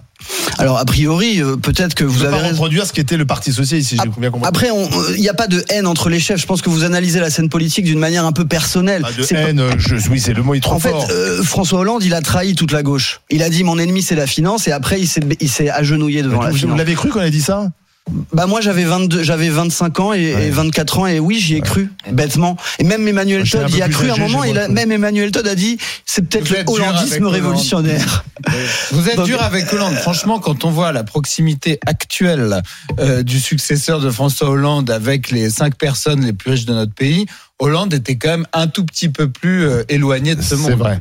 Oui, mais c'est lui qui a fait naître, accoucher euh, Emmanuel Macron, dont on sait, euh, voilà, l'incointance avec le pouvoir financier, avec euh, les milliardaires de ce pays et de ce monde, et finalement le mépris qu'il a pour les travailleurs. C'est ça, nous, qu'on constate, et c'est pour ça qu'on, qu'on, en fait, qu'on exècre euh, justement euh, euh, le hollandisme qui a été une trahison totale. Et je reviens sur une chose importante. Si la trahison à gauche a été possible depuis de nombreuses années, c'est parce que justement dans les mouvements politiques, il n'y a pas de démocratie. Car si les dirigeants d'un parti politique sont sous la pression des militants, si la démocratie peut s'exercer par exemple par des référendums d'initiative révocatoire, par la révocation possible des élus ou des dirigeants, je peux vous dire que les dirigeants trahiraient beaucoup moins. Et si en référendum, vous mettez qui à la, à la, tra- à la tête de, de la France insoumise?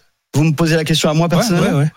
Faut savoir vous rouler pour qui. Après, quoi. moi, Mais moi, pourquoi personnellement, je roule pour personne. Je suis un militant qui est libre, Non, mais c'est euh, non, qui mais est souverain. avez un autre Mais- leader que Mélenchon. Mais, Mais, en fait, on prendrait monsieur- un autre leader, Ouais. ce serait la même chose en fait. Que ce soit euh, Ruffin, Panot, Bompard ou un autre, le problème c'est la structure. En fait, s'il y a un truc fondamental, c'est qu'il y a 2500 ans, les, les philosophes grecs nous l'ont dit, le pouvoir corrompt et le pouvoir absolu corrompt absolument. Si on met pas des parlait pas de la structures France est Non, en particulier. Mais les structures visent justement à éviter que les hommes. Je pense vraiment que vous êtes mandaté par le PC.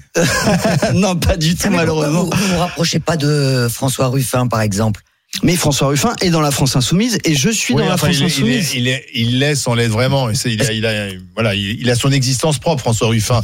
Il, est, il ne suit pas euh, la direction. Voilà. Il arrive d'ailleurs à exister, François Ruffin, sans reprendre Ouais, ouais. tout ce que dit Ouais, Mélenchon, en faisant des pas de côté. Euh, Il, a, il a décidé, parfois, il, est- il, il dit des choses qui sont contraires à, à la ligne du parti. Alors peut-être qu'il est protégé par sa popularité, sa notoriété. C'est ça. Voilà, c'est peut-être la différence avec le militant de base. Le militant de base que je suis peut se faire écraser sans vergogne. Ce qu'il ne savait pas, c'est qu'il y a des militants de base qui ont la tête dure. Vous êtes nombreux, Et on à, est nombreux. à commencer à vous dire, euh, à vous rebeller, à dire stop, ça Oui. suffit. On est très nombreux. Parce que on- vous- en fait, vous, vous dites, est-ce que vous pensez que euh, euh, en fait Mélenchon va droit dans le mur, c'est-à-dire qu'il sera jamais euh, au pouvoir, il n'arrivera Ouais, jamais au pouvoir en, en- en défendant cette ligne. En fait, encore une fois, je pense que c'est la structure qui pose problème. Que ce soit Mélenchon ou un autre, on arriverait aux mêmes problématiques. Le problème, c'est la structure. C'est que ça permet à un homme seul, finalement, quel qu'il soit, de s'approprier le pouvoir et d'écraser les autres. Ouais, et, je peux vous dire qu'on est très nombreux à contester ce fonctionnement. On est en train de se réunir. D'ailleurs, euh, plusieurs centaines de militants euh, sont, ont signé l'appel pour la démocratie à LFI, l'appel pour la sixième République à LFI.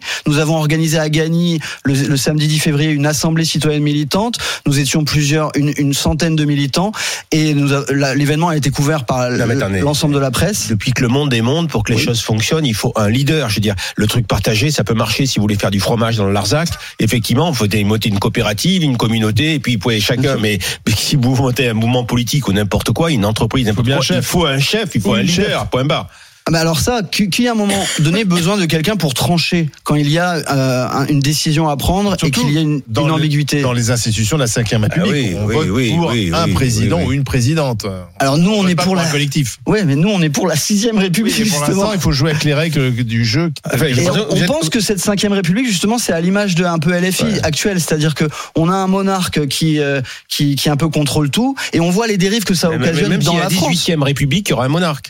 Un monarque, je sais pas, mais je Ouais, pense oui. que après c'est notre Non, vision des choses, on peut se tromper, Ouais. mais on pense qu'il peut y avoir effectivement des, des leaders politiques, mais on pense que les leaders politiques doivent être quand même sous contrôle. Alors justement, on va continuer à débattre avec vous. Il y a peut-être des, des militants de la France Insoumise, des électeurs de la France Insoumise Ah oui, oui. qui vous écoutent, Welcome. qui sont d'accord, pas Jean-Luc d'accord. Mélenchon peut réagir. Jean-Luc Ouais, Mélenchon peut bien sûr nous appeler au 3216 s'il nous écoute. À tout de suite sur RMC, RMC Story. RMC, 9h midi, les grandes gueules. Alain Marchal, Olivier Truchot.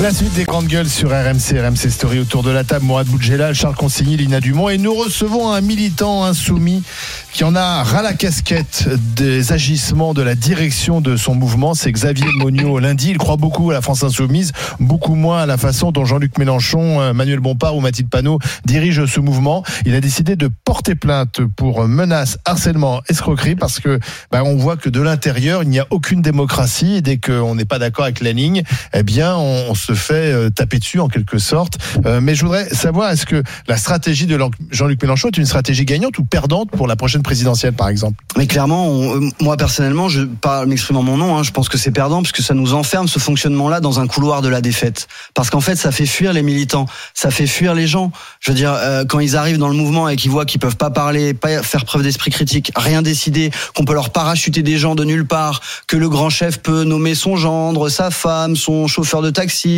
et que écraser tout le monde, bah, en fait, les gens ils s'en vont. Qui reste dans, ce, dans ces conditions-là? Mais les pires. Voilà ce qui se passe. Donc on est une machine à perdre actuellement. Et le problème c'est que LFI est le centre de gravité de la gauche parce que c'est la gauche de rupture qui pourra gagner au 21e siècle.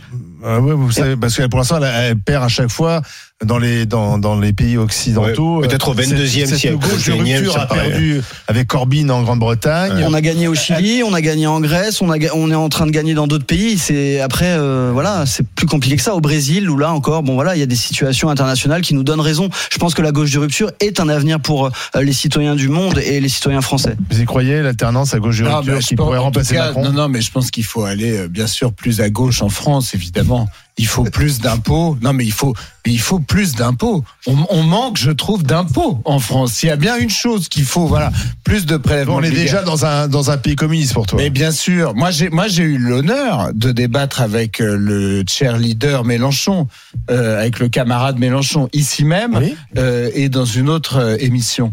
Et c'était des débats toujours très intéressants parce que je trouve que même si c'est le dictateur que vous décrivez, euh, il est quand même articulé. Mais je lui disais que, à mon sens, on est déjà dans une société euh, mé- mélenchonisée. Je pense qu'on est un pays communiste, moi, euh, et qu'en réalité il faut en revenir. Je pense qu'il faut 10 ans de Thatcher. Donc c'est une vision très différente Donc, de, il faut pas de la encore plus de gauche, Néanmoins, sur le plan électoral, euh, je, je ne pense pas qu'il faille. On peut l'écarter, à mon avis, à 90% la victoire de, de- des insoumis.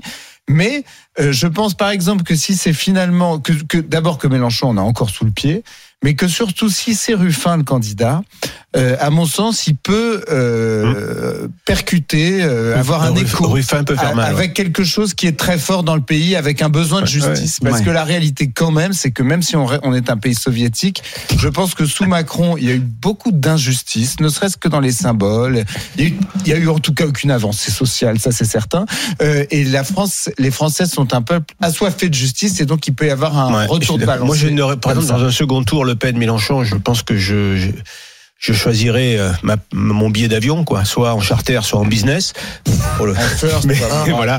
Euh, mais une chose est sûre, c'est que euh, je pourrais voter pour Ruffin dans un second tour. Parce que il- je trouve qu'il a, il est. Alors, je suis pas d'accord Bah, avec tout ce qu'il dit, mais il euh, a, bravo. il, il a, Bravo. il a une démarche Il une intellectuelle sincérité. honnête. Il est Il sincère. Il est sincérité. sincère. Il a une vraie Et c'est un sincérité. démocrate, et c'est un démocrate. Bon, on a réussi à lui faire dire pour qui il allait voter. Juste une petite quand même réponse sur le côté la France est soviétique. Faut quand même dire qu'entre 2009 et 2021, la fortune des 500 premiers, les 500 premières fortunes de France ont vu leur fortune Ah, s'accroître de de la France pour ça. 450 Ils ont pas besoin de Le la France problème c'est pas le taux de prélèvement obligatoire à mon avis, qui est similaire au Danemark, en Suède ou en Finlande. Vous voyez Ouais, des où il y a pays qui des sont pas des pays communistes. Non, mais les Je pays pense les que le problème, le problème c'est que les petits aujourd'hui payent gros et les gros payent Oui, mais les gros, ils peuvent partir. hein. Alors que normalement, Attention. dans un pays euh, Eh à peu près eh euh, correctement dit- géré, les gros payent gros, les petits Non, payent petits. Aujourd'hui, plus on est riche et moins on les paye gros, d'impôts. Mélenchon C'est avait, dit une connerie hein. absolue. Je crois à une époque, il avait au-dessus de 4000, je prends tout. Ben, au-dessus de 4 4000, millions, j'arrête de, je au-dessus de 4000, j'arrête de bosser. Voilà. C'est aussi, Alors- on prendra rien du alors, tout, quoi. C'est aussi simple que ça. Et le pays, il est paralysé, quoi. Elina Dumont. Euh, tout à On l'heure. est sur la même ligne politique avec moi. Bah, Mais du coup, vous allez voter Ruffin alors On n'a que des ruffinistes. Alors, Elina Dumont, taisez-vous. Elina Alors, je Dumont. voudrais dire de, tout à l'heure, vous me disiez euh, hors antenne Attends, j'avais pas fini. je Tais-toi, Charles. que le PS d'aujourd'hui, celui de Madame Hidalgo, c'est vrai que c'est un PS de droite. Alors là, si on parle Hidalgo. vous n'avez pas l'impression que. Monsieur. Mélenchon, bah c'est exactement la même chose. Et j'avais autre chose à vous à vous poser comme question dans les couloirs de l'Assemblée où je vais régulièrement en euh, pour auditionner contre, euh, on va dire l'exclusion, la pauvreté, etc. Il se dit que Madame Panot, que Bompard, enfin tous les autres, ils rêvent de se débarrasser de Monsieur Mélenchon. Est-ce vrai? Alors là, je ne suis pas dans les confidences des couloirs de l'Assemblée nationale. Ah, vous devez le savoir Euh, quand même. Si moi euh, j'en ai entendu parler. Moi, je, je ne suis pas dans les confidences, je ne peux pas vous dire ça, affirmer ça. Je, en fait, si je vous réponds, ce serait vous dire soit une bêtise ou soit vous Alors, mentir. Nicolas est avec nous. on a toujours envie de Nicolas est avec nous au 32-16. C'est un partisan de la France Insoumise. Il n'est pas d'accord avec ce que nous Ah. dit euh, Xavier Monio lundi. Bonjour Nicolas. Bonjour, camarade. Bonjour les grandes Vous nous appelez du nord de, de la France, à Séclin précisément. Euh, pour- pourquoi ça vous agace les, les propos tenus par notre invité Bah ça m'agace parce que je trouve que euh, bah, pourquoi faire ça? Surtout maintenant, euh, c'est quoi l'enjeu? J'ai bien compris, hein, j'ai écouté ce que ce que raconte Xavier, mais est-ce qu'il trouve pas que c'est déjà suffisant là le Mélenchon bashing, la France insoumise bashing, où bah, ils s'en prennent de plein la tête toute la journée? Moi j'écoute entre CNews, entre BFM, même chez vous, je veux dire, mais euh, alors le, le- chez on en parlons même pas. Et ben qu'est-ce qui vient? Enfin, je veux dire, c'est quoi l'intérêt? Je comprends pas. Je sais pas. Franchement, je quel est l'intérêt de faire ça? Si t'as un problème, bah, tu le règles en interne. Et si vraiment bah, t'es pas content, bah tu écoutes, tu comme le disait euh, Charles Consigny, écoute, c'est bizarre qu'on soit défendu même par euh, des mecs de droite, mais bon, euh, bah va chez les communistes ou va ailleurs. Enfin, je, je sais pas. Alors, réponse, euh, Xavier. Bah écoute, euh, je pense que c'est un- une chose très simple, c'est que sur le fond, on a essayé euh, de, de s'adresser à la direction pendant plusieurs mois.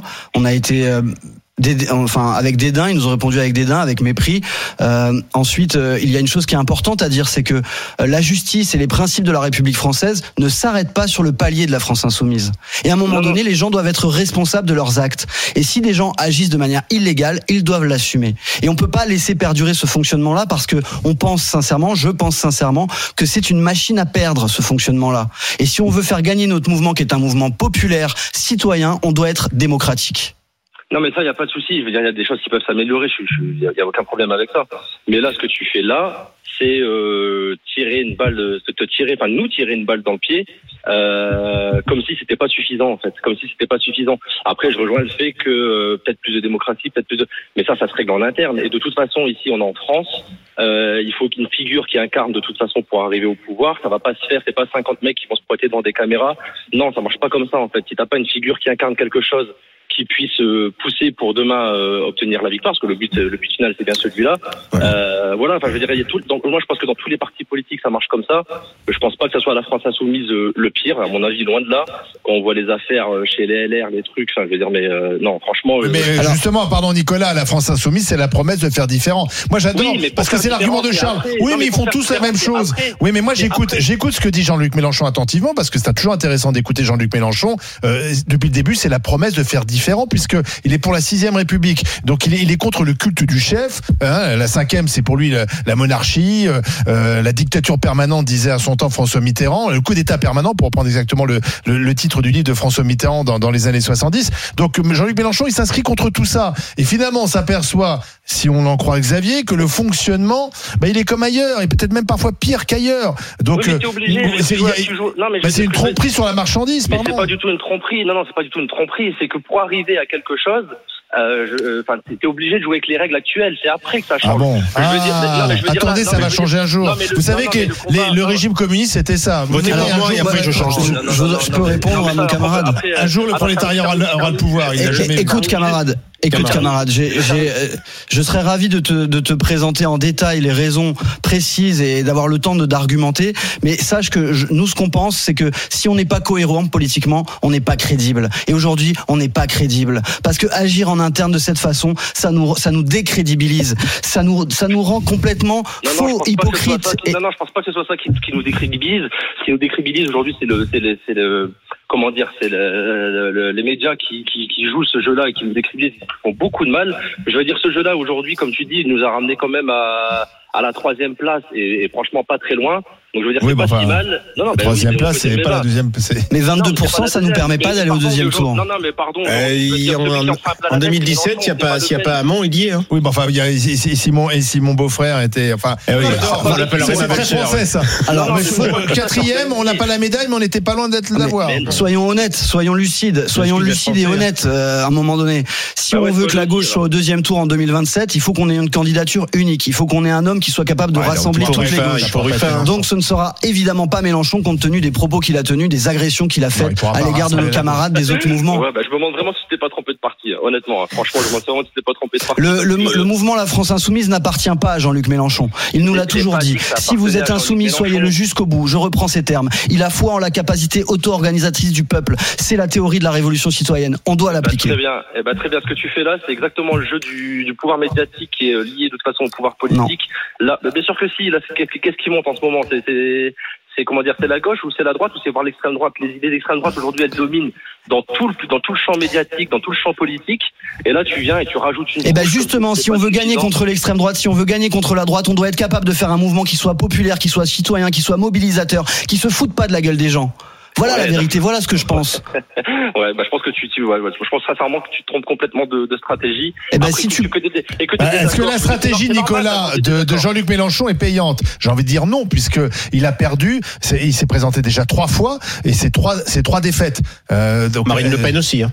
Et Marine Ouais, Le c'est Pen aussi dire, pour Marine l'instant. Le Pen aussi, chacun sa stratégie. Enfin, ma Marine Le Pen est arrivée au second tour, ce que Jean-Luc Mélenchon n'a jamais réussi à faire. Donc, Ouais, si la gauche veut revenir au pouvoir, s'il faut pas finir troisième ou quatrième, faut qu'elle finisse, faut qu'elle finisse première. Euh, pardon. Et les deux seuls qui ont réussi à, en- en- dans l'histoire de la Cinquième République à devenir président dans un pays qui a toujours été quand même plutôt à droite, c'est François. Mitterrand et François Hollande, parce Et- qu'ils étaient plutôt dans des dans des démarches d'unité de la gauche. Et Emmanuel. Macron sortait d'un gouvernement de gauche. Oui, ouais, ouais. Et de oui, gauche, On peut ouais, parler ouais, du Front populaire, on peut parler de François Mitterrand. À chaque fois que la gauche gagne, heures, hein. À chaque fois que la gauche gagne, camarade, camarade, à chaque fois que la gauche gagne, regarde l'histoire du XXe siècle. À chaque fois Bah qu'on a gagné à gauche, on était unis. Front populaire, François Mitterrand, François Hollande, on Oui, mais là, était unis. là, tu parles, là, tu parles de, là, tu veux faire quelque chose avec, avec le passé. Aujourd'hui, on n'est plus dans le passé. Bah les oui. choses vont changer. On va on a pas des refaire raisons. Connaître l'histoire, c'est anticiper l'avenir. refaire le programme mais, commun, mais, alors. hein. mais pas forcément. Est-ce que l'extrême droite a déjà été au pouvoir aujourd'hui en France non, Non. on est d'accord. Enfin, elle est plus proche du pouvoir que Jean-Luc Mélenchon. Les, les idées de l'extrême droite, des fois, c'était l'extrême droite au pouvoir. Pétain a été au pouvoir, c'était l'extrême droite. Merci Nicolas d'avoir appelé au 32 On voit qu'entre vous, vous n'êtes pas d'accord quand même. Hein. Ouais, bien sûr, mais c'est bien qu'il y ait un débat. Moi, je trouve ça sain, vous voyez. La ça, différence. ce débat, vous pouvez pas l'avoir. Non, on peut pas avoir de débat, c'est interdit. Et moi, je trouve justement que ce qui est intéressant quand on échange avec des gens, même euh, qu'on qu'on soit pas d'accord, qu'on soit pas du même bord politique, ce qui est intéressant, c'est qu'on fait émerger des meilleures solutions, c'est qu'on s'apporte les uns les autres. C'est ça la démocratie, c'est ça la contradiction, c'est ça la vertu de la contradiction. Et on doit être capable de la faire vivre, en fait. Un peu Merci. idéaliste quand même. hein. Bah, il est insoumis. Merci Xavier Monio euh, lundi. Euh, merci, Merci d'avoir été avec nous. On verra. Bah, vous nous tenez au courant, voir euh, quelle sera Ah oui, la, la si- décision si- de vos plaintes. si Voilà, et puis téléphone, surtout, j'appelle tous mes camarades, tous les camarades qui sont d'accord avec l'idée de démocratiser notre mouvement, à venir signer l'appel pour la 6ème République à LFI, appel 6replfi.fr. D'accord. C'est très important. Merci euh, à vous. Dans un instant, le GG7 et match, les médecins spécialistes qui sont de plus en plus nombreux à appliquer des dépassements d'honoraires selon l'association de consommateurs UFC UFC que choisir. Est-ce que c'est choquant Oui, disent Moura- Mourad et Elina. Vous, dites, vous tous les deux, vous dites c'est choquant. Et Charles ne trouve pas cela C'est un choquant. anti, Charlie. Il a il a les moyens, c'est normal. Eh bien, il je y vais aura débat. les médecins. À Il tout de suite le- sur RMC, RMC Story. On passera un petit coup de fil à Jérôme Marty. RMC, 9h midi, les grandes gueules. Alain Marchal, Olivier Truchot. La suite des grandes gueules, c'est parti pour le GG7 et match. RMC les grandes gueules. On s'en fout Je peux pas te dire à quel point je m'en fous. Pardonnez-moi, mais je m'en fous. ou on s'en fout pas D'après l'association de consommateurs UFC Que Choisir, plus de la moitié des médecins spécialistes appliquent des dépassements d'honoraires. C'est une conséquence, bien sûr, euh, euh, peut-être du fait que ces médecins s'estiment pas assez payés. En tout cas, ça a des conséquences sur la santé des plus fragiles, car 38% des personnes euh, qui s'estiment en mauvaise santé renoncent aujourd'hui à des soins pour des raisons financières. Sur les huit spécialités prises en compte dans cette étude, la gynécologie est celle qui pratique le plus les dépassements, 71,4% des pat- praticiens qui, décident de dépasser les honoraires. Euh, Alors par exemple, le dépa- dépassement moyen pour les gynécos, c'est de 20,60 euros sur une consultation euh, de base fixée à 30 euros. Donc au lieu de 30 euros, ils facturent au-delà de 50 euros la consultation. Viennent ensuite les ophtalmos et les anesthésistes. Alors est-ce euh, un abus ou pas Est-ce que ces médecins abusent ou non Oui, euh, ils abusent, euh, disent en chœur Mourad Boudjelal et Nia Dumont. Non, dit Charles Consigny. Je vous propose d'écouter les explications de l'association. Euh, le constat, c'est que plus de la moitié des médecins spécialistes pratiquent aujourd'hui des dépassements d'honoraires et que ces honoraires pour une même spécialité peuvent varier du simple au double selon les départements. Est-ce que ça conduit à des renoncements ou au minimum à des à plus de distance avec les prises de rendez-vous de la part des patients?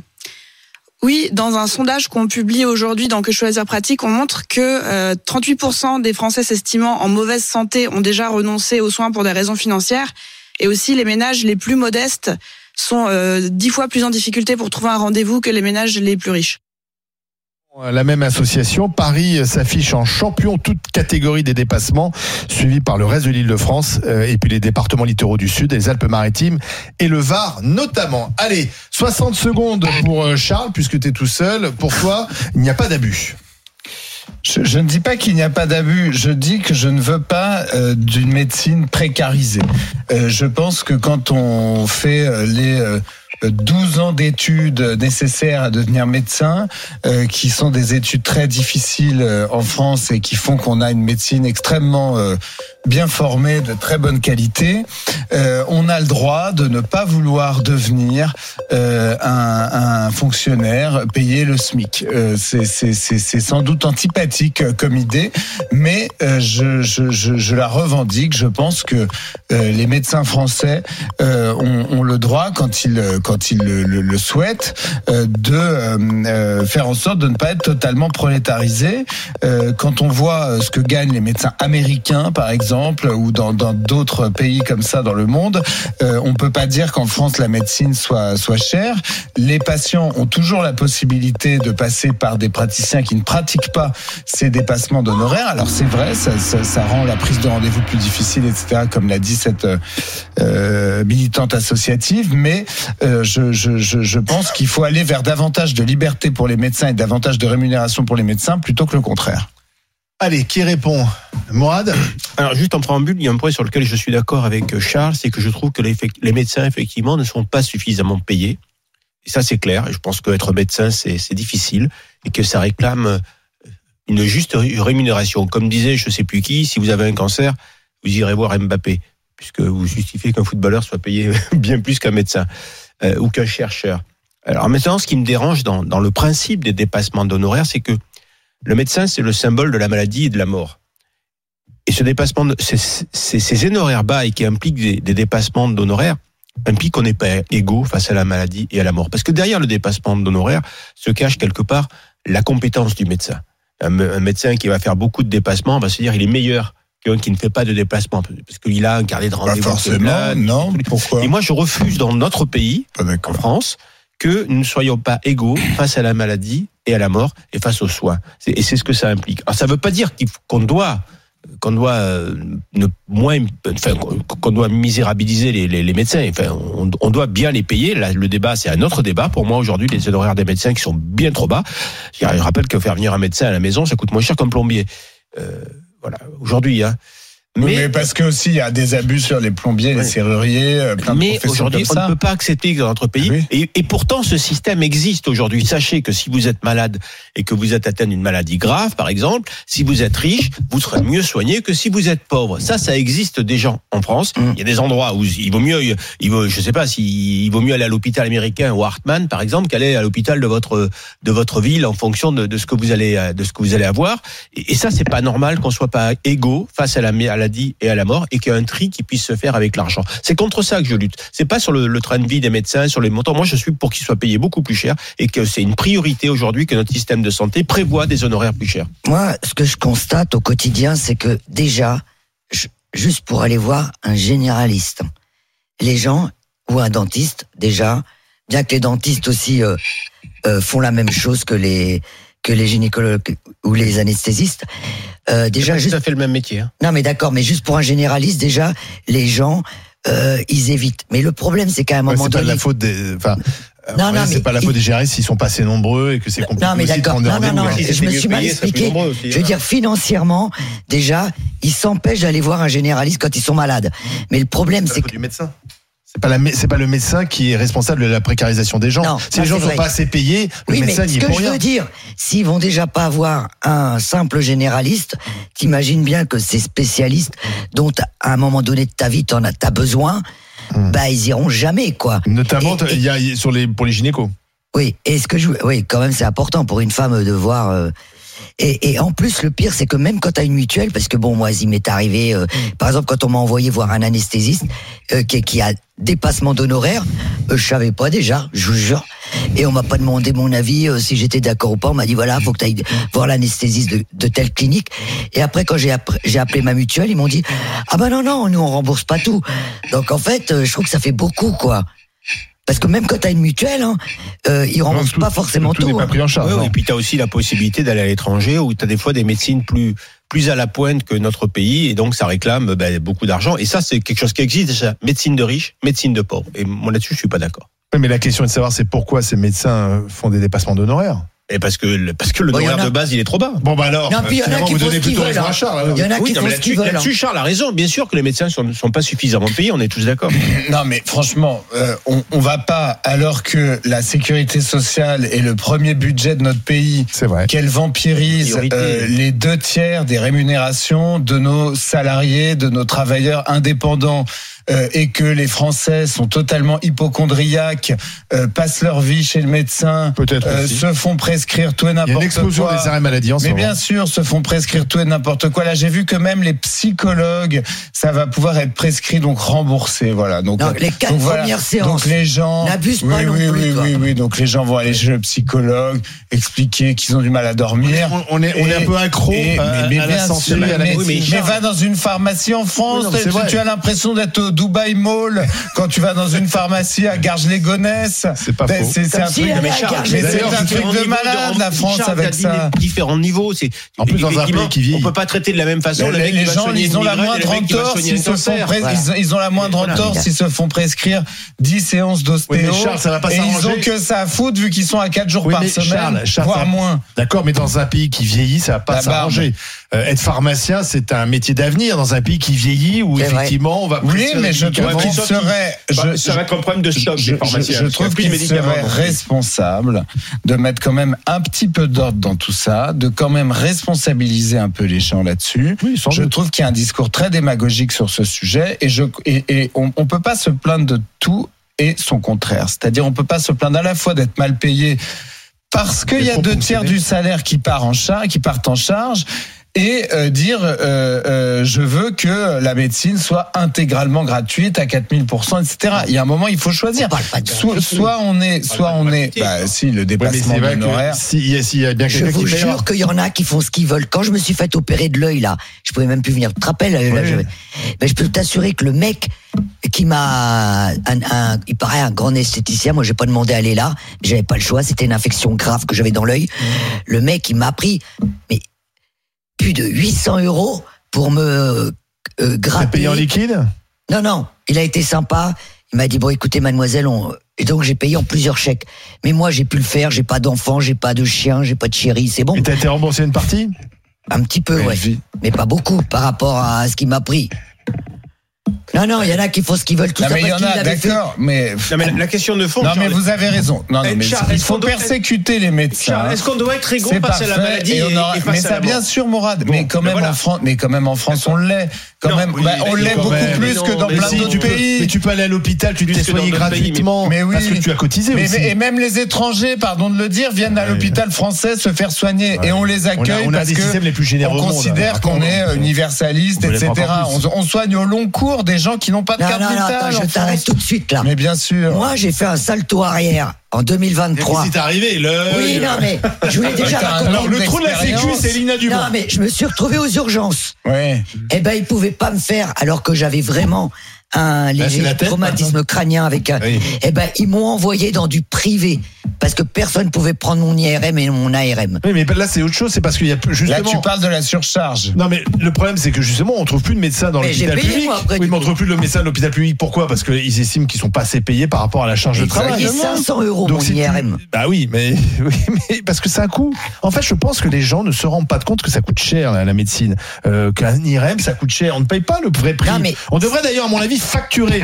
On devrait simplement donner une facture qui serait, euh, bien sûr, qu'on ne payerait pas, mais simplement pour montrer combien ça coûte de passer une radio, de voir quelqu'un qui a fait 12 ans d'études. En fait, dans Non, un mais pays on est un tous peu, d'accord. on a l'impression que c'est open bar. C'est, c'est voilà. Bon, non, la médecine c'est gratuit. Ah ben tiens, je vais aller prendre des médicaments. De toute façon, je suis remboursé. Euh, un arrêt maladie de 10 jours, c'est pas grave, c'est pris en charge. Ben non, ça, c'est un coût pour la société. On est quand même devenus des enfants gâtés. Mais, Mais bien en fait, sûr. mais sortons de France. Allons voir Mais comment ça se passe dans la plupart des pays. Mais les gens sont Allez voir combien coûte un accouchement en aux. États-unis. Mais enfin, c'est et alors là, on est là à dire ouais, bah ces Bah, médecins. si ils t'as sont- pris 60 ans avec l'Obamacare, ça coûte rien.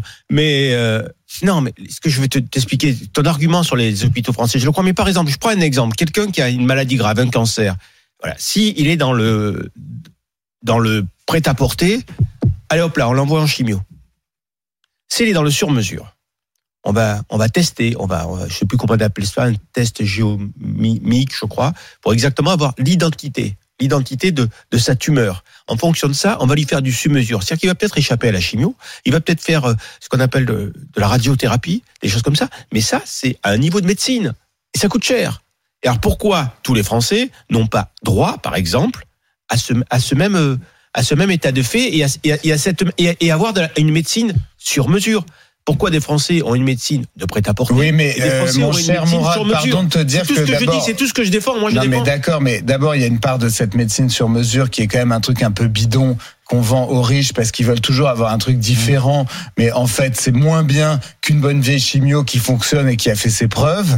Donc, ton truc sur pas. mesure, moi, je demande à vérifier. Et je suis désolé, on, on- on peut- aura- on connaît tous des gens. Qui va nous dire, On euh, connaît tous des gens qui ont, bah, ça, il en fait, je peux te dire, des dépassements d'honoraires. Ah bah lui, et lui, ils sont Moi, pas je sais quelle voiture, lui, sont pas je- je, sais quelle voiture alors, il conduit. si vous allez voir. Jérôme Marty, Ça, je vous dire, il y a paye- du si vous payez en dépassement liquide, il accepte. hein, en tout cas, en tout cas, on connaît tous des gens je, je suis d'accord avec toi sur le principe de ça. On a tous envie de tendre vers ça, mais quand même, saluons le fait qu'en France, moi, je, je connais des gens qui n'ont pas d'argent euh, et qui ont eu des cancers et qui ont été très bien soignés dans les hôpitaux publics français Oui. euh, par des grands professeurs grands français. médecins, Encore heureux. bien sûr. Mais, mais, mais allons vers plutôt mieux traiter nos médecins que On moins bien les traiter. On est- on est- On Continue. est d'accord à 50-50. euh, Le match continue dans un instant. Thomas au 32-16 qui a un exemple précis à, à nous donner. Son médecin généraliste du jour au lendemain s'est déconventionné. Et puis on sera avec bien sûr Jérôme Marty que vous avez annoncé euh, avec sympathie. Euh, faisons le Blindé point, de thunes, Marty. Ah, là, ça. faisons le point sur la Euh, consultation. Il a encore acheté une maison. Est-ce que les médecins spécialistes abusent 18e. avec ces dépassements d'honoraires Oui ou non?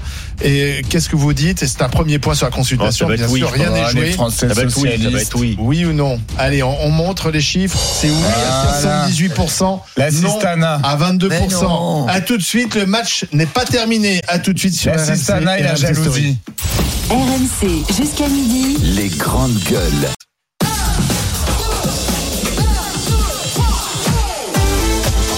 RMC, 9h midi. Les grandes gueules. Alain Marchal, Olivier Truchot.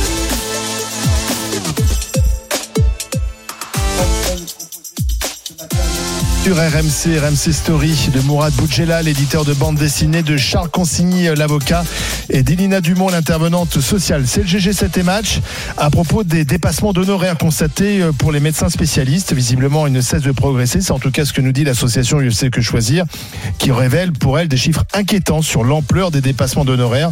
Euh, désormais, 1 sur 2, 1 sur 2 euh, dépasse et parfois ça empêche certains Français de bien se soigner, notamment pour les gynécos. Euh, Est-ce que c'est un abus euh, du côté euh, des médecins spécialistes? Oui. Disent Elina Dumont et Mourad Boudjelal, non dit Charles. Et pour l'instant, euh, si l'on regarde les chiffres, c'est plutôt Elina et Mourad qui sont en train de Sans mener surprise. ce match. Avant d'accueillir Jérôme Marty, notre médecin, le médecin des grandes gueules, Thomas est avec nous, 32-16. Bonjour Thomas. Oui, bonjour. Bonjour à Vous nous appelez de, de Marseille et racontez-nous votre histoire alors. Ah bah moi je pense qu'il n'y a pas match en fait, hein. parce que voilà, moi j'ai un médecin généraliste depuis des années. Euh, tout se passait bien. Cette personne a beaucoup de patients dans la salle d'attente à chaque fois qu'on y va, c'est bondé. Hein. Et du jour au lendemain, par le biais de du répondeur, euh, quand on passait l'appel pour euh, Mhm. prendre rendez-vous, euh, elle nous apprend qu'en fait elle se met en non conventionné avec une euh, consultation à 60 euros. Donc euh, en fait, euh, par exemple, moi je prends mon cas, j'ai un enfant en bas âge qui est tombé malade, euh, enfin, qui est tombé malade pendant au moins ça a duré deux semaines. Donc on a dû y aller trois fois. Trois, fois, 60 euros, ça fait 180 euros. Et pourquoi venir trois fois? Bah, parce qu'en fait, euh, on l'a vu une première fois, euh, ça n'allait pas. Donc, euh, par exemple, quand on fait des analyses, on Mmh. fait des analyses, il faut avoir les résultats d'analyse et après revenir. retourner voir le médecin. Mhm. Donc, on retourne une deuxième fois. Donc, forcément, c'est une seconde. Voilà, c'est, on est obligé de reprendre rendez-vous. Donc, seconde consultation. Donc, 60 euros.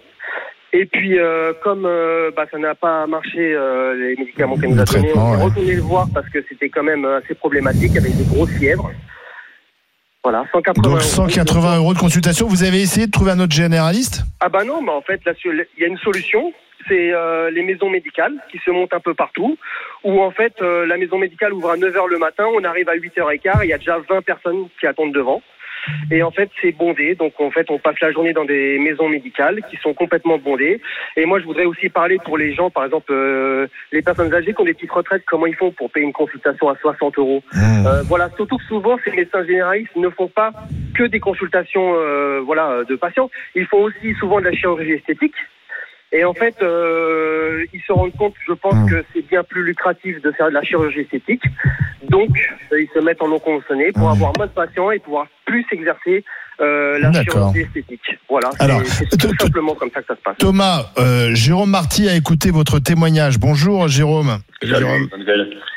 Alors Thomas, il se, il se sent Il piégé. yacht, Jérôme, là, ou- Non mais euh, Thomas, il se sent piégé. Il a un médecin euh, con- conventionné, médecin généraliste, et puis du jour au lendemain, boum, ça change, les règles du jeu changent, et il est coincé. Ben, il y aura de plus en plus de cas comme ça. C'est tout ce Pourquoi que je peux vous dire. Parce que le système est au sol. Parce qu'aujourd'hui, à 25 euros, tu veux 26,50 euros.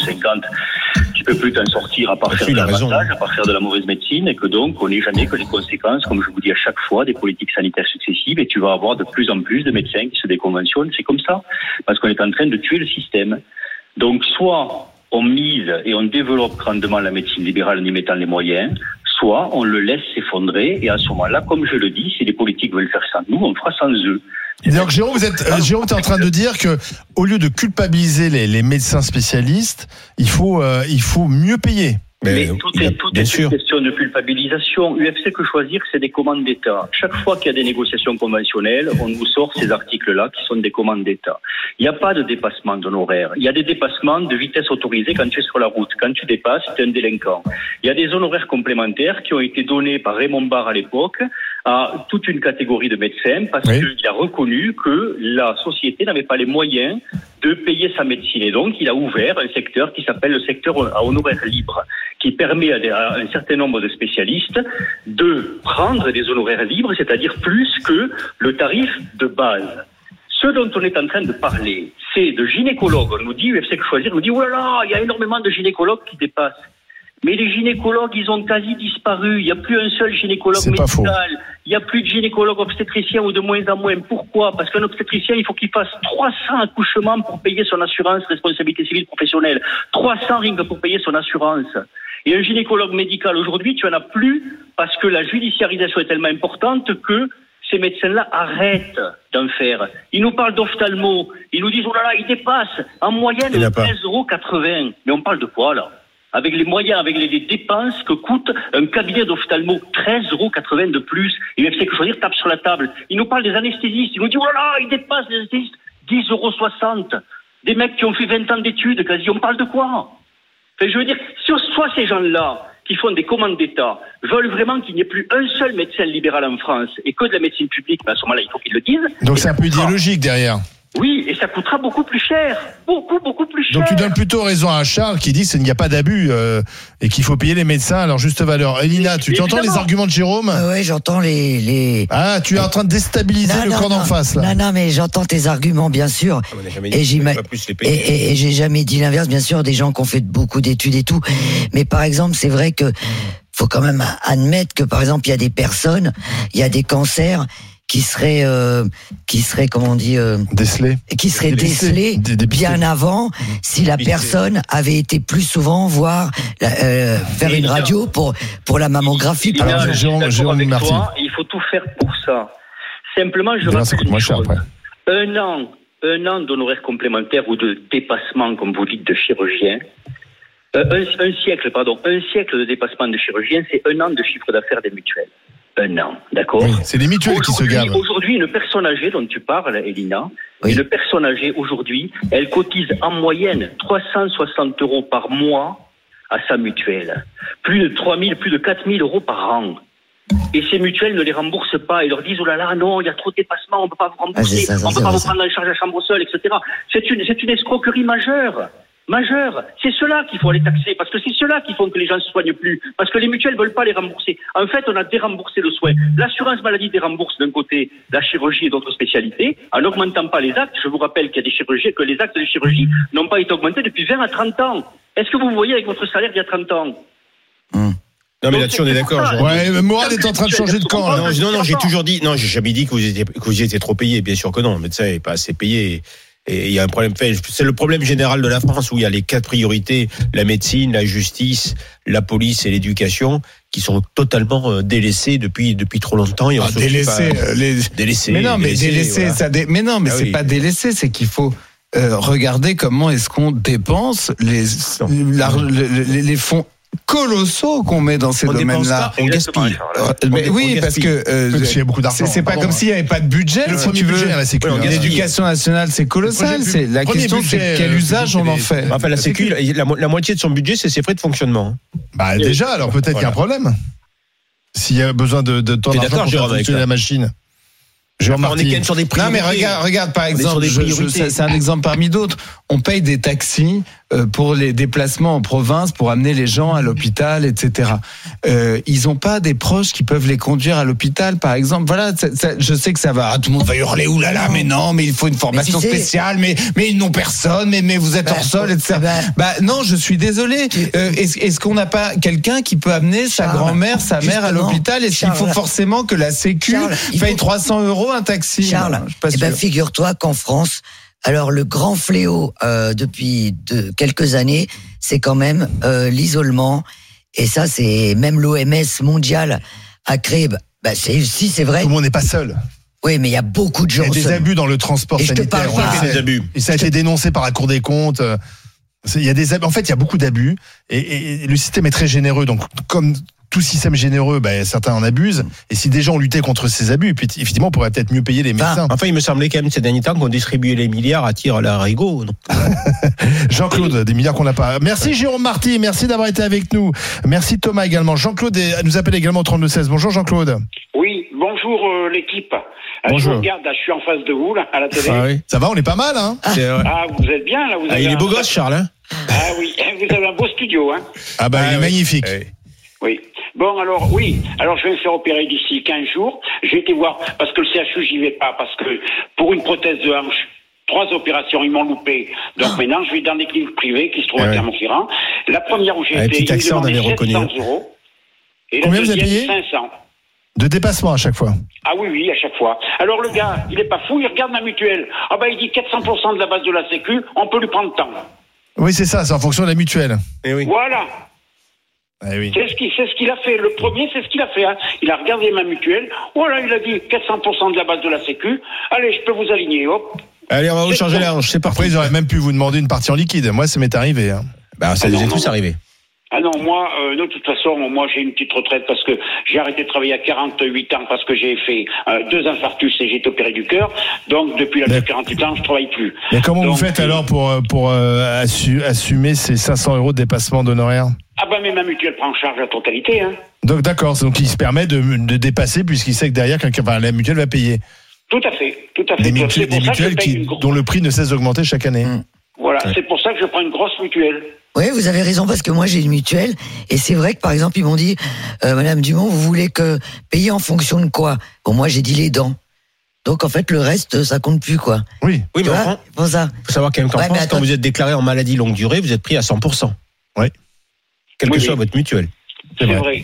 Moi, je suis prêt à 100% pour le cœur, Ah, pour voilà. l'arthrose, Voilà. pour beaucoup de choses. voilà. Je suis prêt à 100%. Donc c'est quand même un système qui euh, Mais, est monsieur- assez généreux, hein, il faut quand même le dire. Non mais monsieur, est-ce que le docteur il a le droit de faire ça, de dire euh, montrez-moi votre mutuelle Il a le droit? Ah bah mais euh, c'est sa secrétaire qui m'a demandé les papiers. Oui. Et après, le- hop, tout de suite, oui, le Toubib, le, le chirurgien, tiens. il est Oui. venu. Demande la vers carte sa- vitale sa d'entrée. secrétaire, il a regardé la carte vitale et il a regardé ma mutuelle. On lui a dit, et il lui a dit dans l'oreille, hein, mais je Oh, c'est bon, quand même, il y a a de la marge. bon, Et prends Jean-Claude, 700 vous savez. Jean-Claude, vous savez à quoi ça me fait penser? Ça me fait penser aux propriétaires. Bon, combien euh, Puis après, ils calculent en fonction des APL. C'est exactement le même système. Bah, les APL, c'est d'ailleurs c'était pas mais tu des vois ce que je veux APL, dire? Ça fait monter les loyers les Voilà, APL. c'est Ouais. ça. Bah oui, c'est les effets pervers d'un système généreux. Merci Jean-Claude. En tout cas, j'espère que vous allez bien là. Ah oui, ça va tout de suite. Bonne journée à vous. Et puis, Bonne journée. vous savez, je vous Et saluez suis. votre mutuelle pour nous. hein. Eh ben, merci de votre fidélité Jean-Claude, c'est très Ah, sympa. C'est tout à fait normal. Hein. Merci Jean. Merci à vous, Merci. bonne journée. Bonne journée à vous trois. Merci. Merci. Mélissa est avec nous. Bonjour Mélissa. Bonjour. Vous êtes prof de français dans un collège Oui. et vous avez un- un- une histoire à nous raconter. Ben, en fait, j'ai un enfant de 3 ans qui est asthmatique plus plus. Oui. Et euh, donc, j'ai des rendez-vous de consultation. Comme j'expliquais à votre collègue, j'attends pas que mon fils soit malade pour aller chez le médecin. C'est des rendez-vous obligatoires. Ouais. Et euh, je paye euh, environ euh, tous les... euh, Enfin, pas environ, c'est tous les 15 jours euh, pneumopi- pneumopi- pneumopédiatre, pardon, Oui. 110 euros la consultation. ORL, pareil, euh, tous les 10 jours, 110 euros la consultation. Euh, allergologue, 90 euros la consultation. Voilà. Donc, euh, et puis comme j'ai expliqué à votre collègue, euh, j'ai rien contre Monsieur Consigny, mais ça me fait rire quand on parle d'assistanat, ce genre de choses. Vous n'êtes pas assisté pour payer ça, quoi. Ah oui, mais sachant que moi je travaille, mon mari travaille, et que par exemple, bah, du coup, le, notre fils, on le met à la crèche. J'ai pas de crèche municipale, c'est une crèche privée. Je paye 1600 euros la crèche pour 4 jours. Oui, mais vous faites Euh, partie de ces Français qui payent plein pot. Ah mais je paye tout plein pot. Je paye Oui, mais 1600 justement euros pour le système. crèche. Et combien vous êtes remboursé sur ces consultations de spécialistes? Euh, bah alors, en fait, j'ai une la Sécu, je ne sais pas exactement, j'ai une mutuelle, mais ma mutuelle ne prend pas tout en charge. Euh, je crois que de ma poche, je, suis- je paye presque 80 euros sur euh, sur 110 euros. hein. D'accord. Oui, mais Voilà. vous êtes peut-être partie de ceux qui, effectivement, euh, payent, euh, payent le max parce que vous. Dans les revenus où on paye plein pot, quoi. Voilà, vous êtes dans les revenus, moi, on paye plein pot. Justement, mais quand on parle d'assistanat, ça me fait rire parce que moi, dans ma crèche, je, bon, je, je dévie un peu le sujet, mais dans ma crèche, euh, dans la crèche où j'ai inscrit mon fils, euh, étant donné que je travaille et que mon mari travaille, euh, on ne paye voit rien. 1600 euros. 1600 euros. Euh, C'est un salaire, 1600 Oui, mais Mélissa, je pense que quand il dénonçait l'assistanat, Mais il ne non, pensait mais- pas à vous, Mélissa, Charles. Non, mais d'abord, Si, si, oui, l'a mais non, l'a non, non, en non, mais je pense pas à vous, mais, mais, mais pardon, moi, je suis pas forcément favorable à ce que la crèche soit gratuite pour tous, euh, indépendamment des revenus, etc. Enfin, aussi Mais en pour- fonction des revenus, Non, mais crèches. pourquoi pas les courses, pourquoi pas les courses au supermarché aussi pendant qu'on y est? Enfin, je veux dire, il faut, mais non, mais il Bah, faut sortir de cette logique où l'État paye tout. Je- c'est- c'est- il faut sortir de cette logique. Les gens gagnent de quoi Gagner leur vie. euh, ils font des enfants. Ils assument aussi les coûts liés à ces enfants. Alors, Charles, quand tu es avocat désigné d'office, ça te dérange pas que ce soit l'État qui paye pour le payer des clopinettes. Moi, je me fais même pas le dis. payer quand dans ces pas cas-là. je- C'est que sur l'État qui prend en charge Mais détrompe-toi, il y a beaucoup d'abus là-dedans aussi, mon cher, euh, mon cher Mourad. Il y a Pour les avocats commis d'affiche. Mais bien sûr. Pendant, mais par exemple, je vais di- dire un truc qui va pas plaire. Pendant les attentats, les avocats des partis civils, ça a été une une une, une Je gabegie d'argent public, dénoncé, mais oui. hallucinante. Certains se sont goinfrés d'une manière absolument honteuse sur fond public et et, et sur la, la la la la mémoire des victimes. C'est ça qui s'est passé. Donc il y a des abus aussi là-dedans. Je dire, arrêtons. On est drogué en France à l'État. Je- on, on doit gagner sa vie tout seul. C'est Oui, pas, problème- forcément la collectivité dans un système euh, qui doit Oui, pallier mais à après, toutes nos Charles, le problème, c'est comme on paye beaucoup d'impôts. Oui, mais comme on paye beaucoup d'impôts. Eh ben moi, je suis pour moins d'impôts et Voilà. plus de responsabilités Ah, Moi, je individuelles. suis d'accord avec ton système, mais dans ce cas-là, il faut que le- l'État nous prenne moins et après, on se débrouille avec ce qu'on a. Le problème, c'est que l'État nous prend beaucoup et que certains estiment qu'on leur prend beaucoup et que derrière, on leur rend pas grand-chose. Et Mélissa, à mon avis, fait partie de ces Français euh, et de, de cette classe moyenne, peut-être supérieure, qui, qui est beaucoup ponctionnée. Et puis derrière, on leur dit, bah non, la crèche, vous payez plein pot. Ah bah non, le médecin, vous payez plein pot. C'est ça qui ne va pas. C'est pour ça qu'il y a une colère. Hein. Euh, c'est c'est la, la colère, elle vient de là. Mais c'est l'État doit définir les règles du jeu et après on joue. C'est les règles du jeu qu'il faut revoir aujourd'hui. Non, mais par exemple, quand notre auditrice se plaint de payer sa crèche, pardon, euh, moi je trouve que c'est normal de payer sa crèche. Bien sûr. Oui, mais ça, plus ça, plus ça, plus ça, plus ça. ça s'appelle la vie. Hein ça, ça, plus ça, plus ça, plus ça, ça s'appelle la vie. Alors résultat euh, final, euh, abus des médecins spécialistes ou non, euh, en fonction de ces dépassements d'honoraires, est-ce que vous trouvez que c'est abusé ou pas? Euh, Charles disait non, Elina et Moura disaient, et Moura disait oui. Euh, alors finalement, résultat, est-ce que ça a bougé? Pour l'instant, c'était plutôt le oui qui l'emportait. Oh, Est-ce que Charles a inversé la tendance? On regarde. Non, 79% oui, c'est un abus. 21% non, c'est normal. Dans Hein un instant, ne fais jamais avocat. dans un Non, mais les instant, Français- les on Français va sont vous raconter. Écoutez, on va vous raconter comment on a déposé, on a dépensé 16 millions d'euros pour un kit pédagogique dédié aux Jeux Olympiques Paris 2024. C'est pour des, des élèves de CP et de CM2. Ça coûtait un pognon de dingue. Est-ce que c'était vraiment utile? Ben, C'est à vous de le dire. À tout de suite sur RMC, RMC Story. RMC, 9h midi, les grandes gueules. Alain Marchal, Olivier Truchot. La suite des grandes gueules sur RMC, RMC euh, Story avec Charles Consigny, Elina Dumont, Mourad Boudjelal. Je vous conseille, euh, bien sûr, d'aller voir nos podcasts, réécouter l'émission. Si vous n'avez pas, par exemple, euh, écouté la première heure, elle est déjà en podcast, mais aussi découvrir les petites pépites, euh, ces petits moments que, que nous glanons, que nous enregistrons, des confidences. Tout à l'heure, Elina Dumont nous a raconté qu'elle avait été au Portugal, constaté que finalement la dépénalisation du cannabis, ça fonctionnait. C'est depuis 2001 et il n'y a pas de règlement de compte euh, au, au Portugal comme on en connaît en France. Et puis euh, Charles Mourad vont nous raconter pourquoi l'un garde ses chaussures à domicile et l'autre les enlève. Et la passion chausson de Charles Consigny également en podcast. Et oui, tout ça c'est sur les podcasts, sur l'appli L'émission est riche, hein. RMC. Allez, euh, maintenant on va parler, on va d'un d'un kit, d'un kit pédagogique distribué aux élèves. 4 millions d'élèves vont le recevoir pour les JO de Ah, 2024. Coût de ce kit 16 millions d'euros. RMC, les grandes gueules. Alors, euh, selon Libération, les premiers kits euh, sont déjà arrivés dans le Loir-et-Cher et le Maine-et-Loire. En tout, 4 millions d'élèves du CP au CM2 vont recevoir ce kit pédagogique via l'école. De quoi s'agit-il? Eh bien, c'est un kit pour euh, euh, qui s'appelle un titre qui s'appelle Au cœur des jeux et qui est conçu pour permettre aux élèves de découvrir l'histoire et les valeurs des Jeux olympiques et paralympiques de cet été. C'est constitué d'une dizaine de pages. Le livret comporte quatre pages avec des textes écrits par Par Emmanuel Macron, par Madame Oudéa Castera, la ministre des Sports, et aussi Oh par. Gabriel Attal, parce que quand il a écrit, il était encore ministre de l'Éducation. Donc il y a un texte aussi de Gabriel Attal.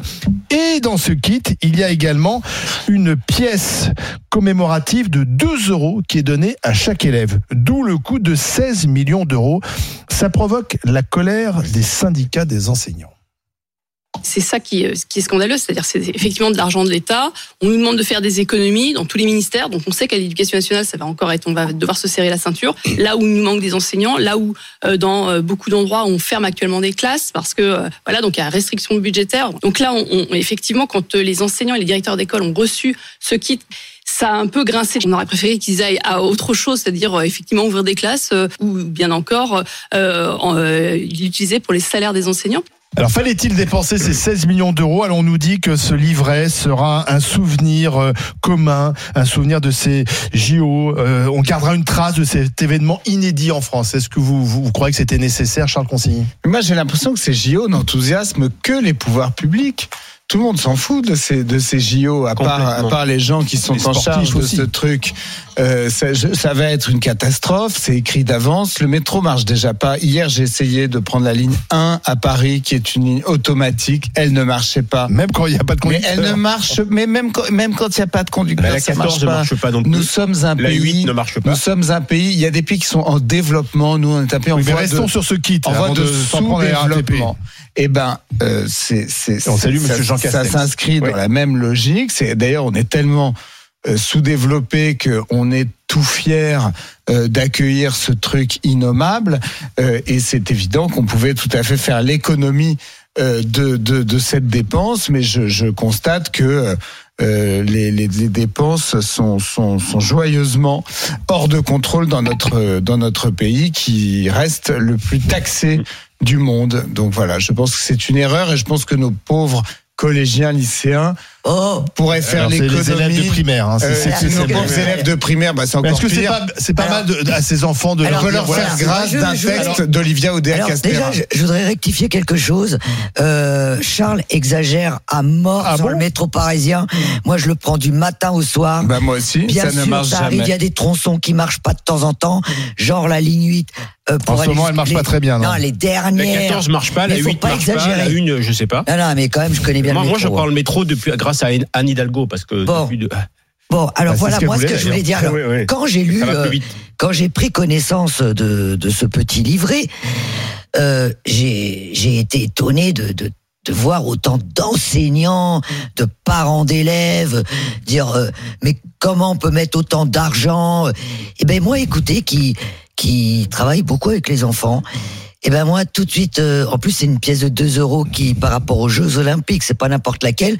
Et moi vous savez quand les enfants perdent leurs dents, ah, il faut pas que je donne le secret là, mais ils sont toujours heureux quand je leur Quand la petite souris quand passe. la petite souris passe. Bah oui. Et ben moi je suis sûr que les enfants Que ça leur fait plaisir cette petite et pièce attends, commémorative. Ils vont la garder attends, dans comme le un souvenir des JO. dans les livrets, il y a aussi l'explication des Olympiades. hein. Il n'y a Oui, pas oui. que.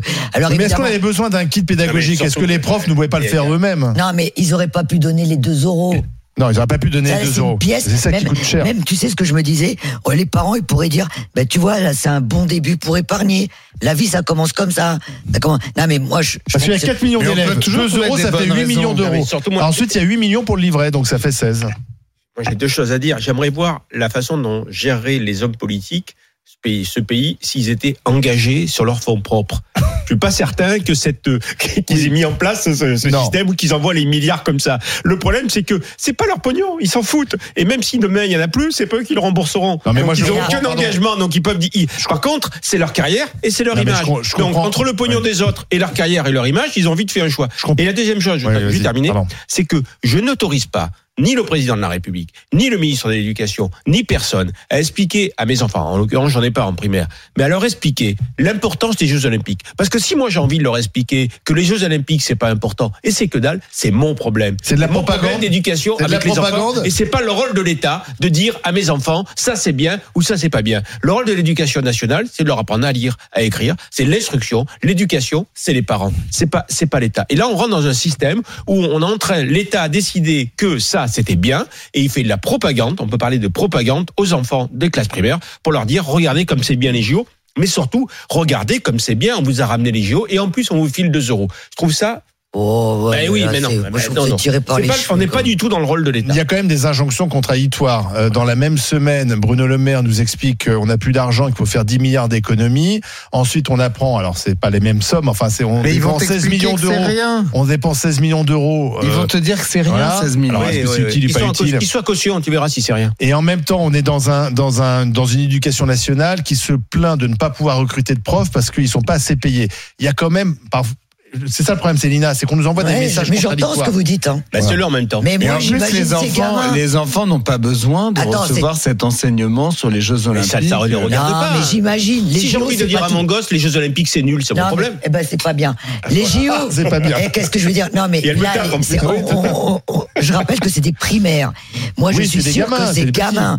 Ils vont être contents avec leurs pièces. Dans 20 ans, ils c'est iront. vrai. Non, mais parce que là. Charles, il est un peu rabat-joie parce les que je pense JO, que les JO. Mais il est vieux. Euh, Non, mais attends, Charles. ne rêve pas, édité Mais- à 4 millions d'exemplaires, d'un temps, rien. mais les JO, c'est pas tous les ans. Non, c'est Voilà. pas tu le vis qu'une fois dans ta vie. Et encore Voilà. non, parce que à, à Paris, c'est c'est là, il y a quand même un caractère exceptionnel. J'ose espérer que ces gamins, l'événement de leur vie, ça sera pas les JO à Paris. Hein. bah, pour beaucoup, l'événement Ah, de, de- voilà. d'une vie, c'est par la victoire de 98. On s'en souvient, par exemple. Bah si. Bah alors, ouais. Bah, si. Bah, S'il y a que Bah, ça si. dans ta vie, c'est Non, mais il y a une vie plein de merde. gamins. Il y a plein de gamins, ceux qui l'ont vécu, qui se C'est une souviennent. joie, mais c'est pas un moment qui se important de la souviennent vie. de ce moment joyeux de Oui. 98. Là, ces gamins-là se souviendront peut-être de ce moment joyeux des JO. Alors, est-ce qu'il faut l'accompagner d'une pièce de 2 euros et d'un kit? C'est ça la question. Parce que, à la limite, l'événement, il va avoir lieu. On n'a pas besoin de. Peut-être qu'on s'en souviendra aussi à cause d'un Ah, attentat. mais bah, c'est c'est- une pièce spéciale. Oui, je sais. C'est pas n'importe Ça peut quelle se revendre, peut-être. Oui, à 4 millions d'exemplaires. Béatrice est avec nous. Bonjour, Béatrice. Bonjour. Euh, merci de nous appeler au 32-16 depuis Toulouse. Que pensez-vous de ce kit pédagogique autour des Jeux Olympiques Ah, c'est un scandale. Ah, c'est véritablement un scandale. Euh, on, on nous demande, euh, je- pour moi, je, déjà les JO 2024, depuis que je m'y intéresse, je trouve qu'il y a de l'argent mais dépensé, mais Ah n'importe comment. Comme euh, disait Mourad, je crois, je pense que si on prenait sur leur argent propre, euh, les choses Ils géreraient autrement. Gérer autrement. Là, les gens qui prennent les décisions sont vraiment hors sol. Euh, on n'a pas besoin de kit. Comme euh, dit Mourad, je pense que les parents, les gens, ceux qui sont intéressés par les JO, parce que tout le monde n'est pas intéressé par les JO, Mhm. euh, ont le droit de choisir, voilà. Euh, ces 16 millions auraient pu aller dans des choses beaucoup plus Ils auraient, mieux, ouais, intelligentes. ils, ils auraient mieux fait de chauffer des classes avec. Voilà, de ne, ne serait-ce chauffer, je sais pas, mais bon, pour les moi. Les aérer l'été, oui, Voilà. par exemple. Mois de Euh, juin. Paris, ça va être un enfer. Moi, je- heureusement, je suis Toulouse. Je vous souhaite bien du bonheur. Les Parisiens, été. visiblement, s'en vont. Euh, Euh, C'est les, d'ailleurs. c'est les géos de l'escroquerie. On est en train Voilà. de financer une entreprise d'escroquerie à Paris Oh non. au niveau des taxis, Ouais, non, des hôtels. Non, attendez, vous avez pris le prix des hôtels, Mais vous avez vu le prix ça- de l'immobilier pendant les JO. dans toutes les C'est de l'escroquerie bande organisée. Mais c'était pareil à Londres. Ah c'est pas que Paris. être- Hein. eh ben, je suis absolument d'accord avec vous. Ça va être une, escroquerie. De toute façon, c'est un petit peu français, ça aussi. Il faut pas l'oublier. Euh, moi, à Toulouse, je vois quand il y avait eu la Coupe du Monde de rugby, euh, les appartements Commencez pas à dire étaient du mal loués- du rugby. Non, bah, avaient été loués à des sommes extraordinaires. Eh hors oui. normes, Bah, tant mieux pour les propriétaires. Voilà, tant mieux pour les. les Non, c'est pas Mais là, normal. pour les JO 2024, c'est du grand Mais, n'importe mais quoi. vous devriez pas vous plaindre. Qui, qui va payer cher? C'est des touristes étrangers. C'est très bien. Ça va faire rentrer de l'argent en France. Eh oui, les Français et il y a des propriétaires français qui vont se faire un peu de, un peu de. Enfin, je comprends pas pourquoi on est, on est contre ça. Euh, c'est- c'est- Non, moi, si ça pas- permet à certains propriétaires mais après, de, le de problème, mettre un peu d'argent. de, mettre la- de, de, de dénoncer des baux de façon illicite. Pour, Alors ça, c'est- euh, c'est- voilà. pas bien, Mais ça. non, après, ça, les gens. Moi, ce que je trouve, c'est le problème. Le problème, voilà, c'est que les gens qui prennent ces décisions euh, sont hors sol, quoi. Euh, comme les rémunérations des gens de Paris 2024, comme Oui, ça, euh, ces travaux, ces travaux. D'accord, c'est vrai qu'ils vont servir après dans le dans. dans Il y en le a temps, eu assez peu. hein, pour, il faut Voilà, reconnaître qu'il y a quand même beaucoup d'installations qui existaient déjà. Voilà, Béatrice, en tout cas, ce kit, il était inutile. C'est ce que vous nous dites. Ah oui, tout à fait. Alors on va écouter, merci euh, Béatrice d'avoir appelé au 32-16, on va écouter Sébastien. Bonjour Sébastien. Bonjour. Et vous en pensez quoi vous? Ah non mais ce que j'en pense, je n'ose pas le dire parce que franchement c'est inutile. Si vous voulez acheter des cadeaux aux enfants, on va leur en offrir des petits cadeaux. Bah Voilà, on va leur faire voir ce que c'est que les JO. On peut leur faire comprendre euh, ce que c'est que le sport, normalement, sans argent en plus. Les JO à la base, c'est ça. C'est le sport amateur, oui. Voilà, c'est le sport amateur. Donc voilà, et puis après, ben, l'argent qu'on gaspille. Mais comme il disait Mourad, sur leur propre fonds, mais il faut leur faire payer à ces gens-là. Il y en a marre vraiment, mais c'est tout et n'importe quoi chaque jour. Chaque jour, je vous écoute. Chaque jour, j'entends tout et n'importe quoi. Je crois que c'est à celui qui créera la plus grosse connerie. Voilà, plus ça va, plus il y a une surenchère sur tout ça. Mais je sais pas où on va, mais on y va. On y va tout droit. Eh oui. Voilà quoi. Donc Bah, c'est impressionnant quoi. Je ne sais pas quel, quel, quel- quand est-ce que ça va s'arrêter sur l'état d'endettement du pays? Quand est-ce qu'on va s'arrêter quoi? Ah, mais c'est sûr. Ah, mais c'est sûr. Ah non. Mais je- moi, je vous dis franchement, Mourad, à l'heure actuelle, j'ai peur. J'ai peur qu'il arrive un malheur, qu'il arrive un truc. Ah mais il va arriver le malheur. hein. Dramatique. C'est quoi le malheur? Et mais quand je 2027. parle de malheur, c'est de parler de choses que beaucoup de gens ne connaissent pas. Et voilà. Et Non mais c'est le malheur, il peut être financier parce qu'effectivement, si à un moment donné, euh, alors pour l'instant, on nous prête de l'argent encore, mais euh, les taux, les taux sont plus élevés qu'avant. Il y a les agences de notation. C'est pour ça d'ailleurs que Bruno Le Maire fait ses déclarations, hein, parce que au printemps, Mais 10 on, a- on on attend c'est des agences de rien. notation. 10 milliards, c'est pas assez. Mais non, mais 10 milliards d'euros d'économie, mais c'est rien. On en a parlé ici euh, lundi, c'est c'est peanuts 3000 par milliards rapport à ce qu'il faudrait faire. Enfin. Excusez-moi, mais on apprend à assouvir les enfants. À quoi À assouvir les enfants. Aux Français, on leur donne un petit chèque pour qu'ils se taisent.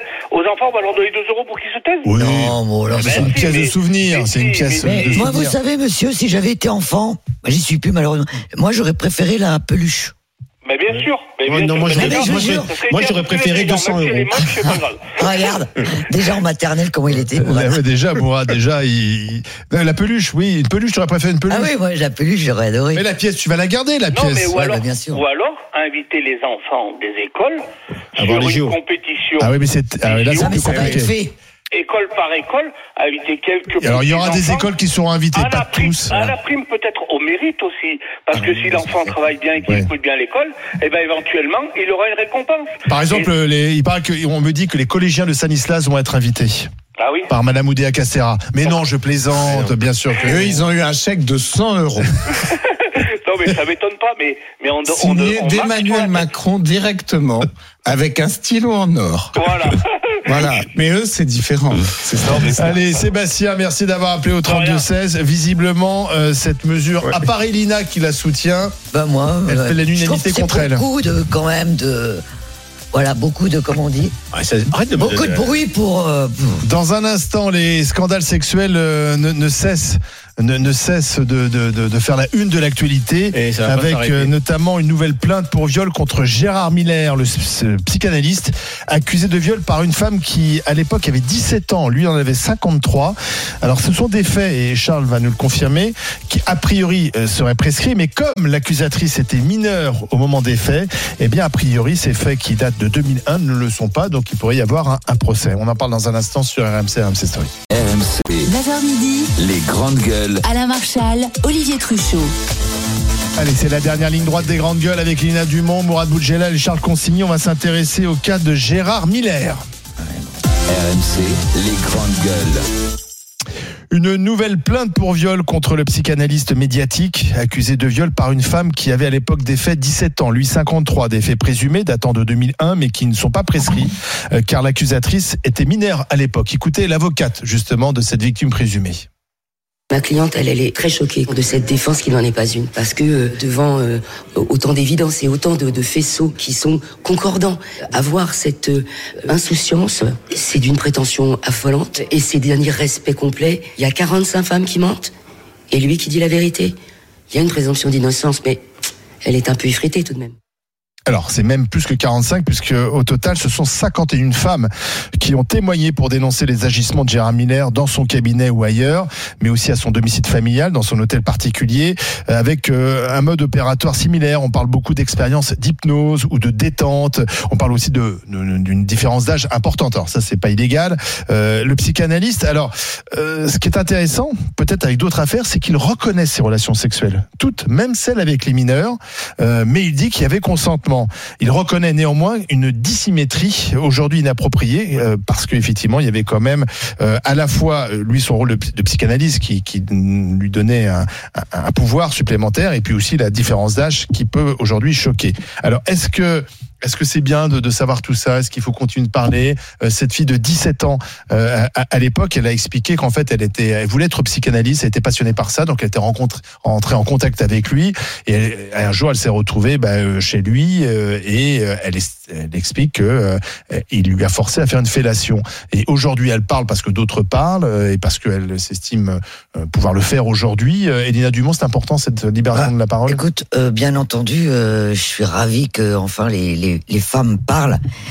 Mais euh, et lui, il est malin parce que lui il dit carrément oui, oui, c'est vrai. Mais attention, comme tous les hommes, hein, excusez-moi, euh, messieurs, mais les hommes disent toujours ah mais elle était consentante. Enfin, moi, j'étais consentant, elle non, mais ça, il y a au moins un des deux, comme disait. Mais par contre, euh, ces jeunes femmes là qui remettent ça au bout de 20 ans, euh, je pense que faut qu'elles, faut, faut en tout cas qu'elles se fassent suivre parce que ça peut être très dangereux aussi de tout remuer face à un mec de toute façon qui va gagner, j'en suis quasiment sûr. Ah bon ben, Va prouver toi qu'il y a 20 Il a ans. 45 C'est parole contre parole. Ben oui, alors sauf pas de peut-être sauf peut-être pour la petite de 17 ans là qui était mineure. Oui, mais il n'y a pas de témoin. Il n'y a pas de témoin, mais On pourra toujours que- dire que c'était. euh, euh, Il aura du mal à réapparaître à la mais télé. en là. tout cas, comme toutes ces affaires-là, en tout cas moi, euh, je vais vous le dire honnêtement, moi je n'ai jamais porté plainte, alors pour plein de raisons, mais de toute façon j'ai toujours su que je perdrais d'avance, puisque moi toutes mes copines qui se sont pris la tête, qui ont été devant les tribunaux, des tribunaux, au bout du compte, celles qui sont passées pour les 1 et puis euh, au bout du compte, les grands monsieur bourgeois, ils ont gagné.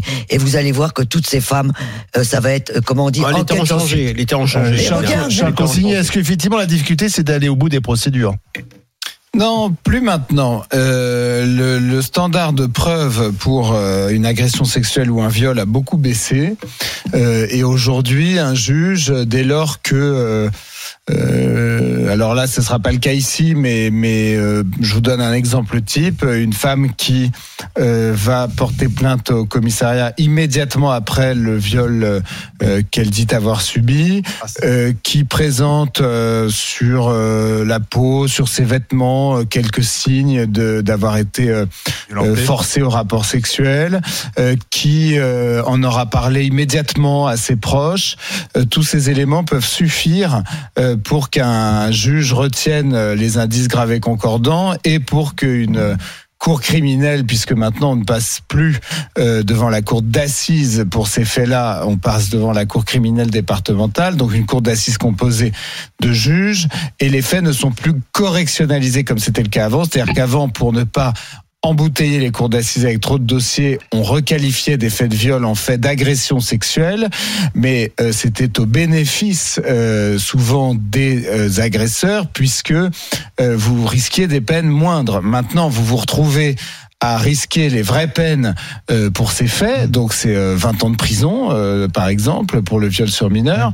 Euh, Oui, et- mais et- Charles, tu parles de, de faits qui se sont déroulés, on porte plainte, il y a des traces des violences. Là, on parle de faits qui Alors, remontent à s'agissant de ces 23 faits-là, ans, et il n'y a aucun témoin puisque les faits se seraient déroulés chez lui, donc à l'abri des regards. Il pourra toujours dire effectivement, certes, j'aurais pas dû faire ça, j'avais 53 ans, elle 17 ans, mais euh, elle était consentante. Et c'est pour ça que il faut effectivement inciter euh, les, les femmes, et c'est pas simple, à porter plainte tout de suite, parce que porter bah, plainte c'est ça. 20 ou 30 ans, alors c'est bien, ça libère peut-être, mais euh, judiciairement, ça aboutit à rien.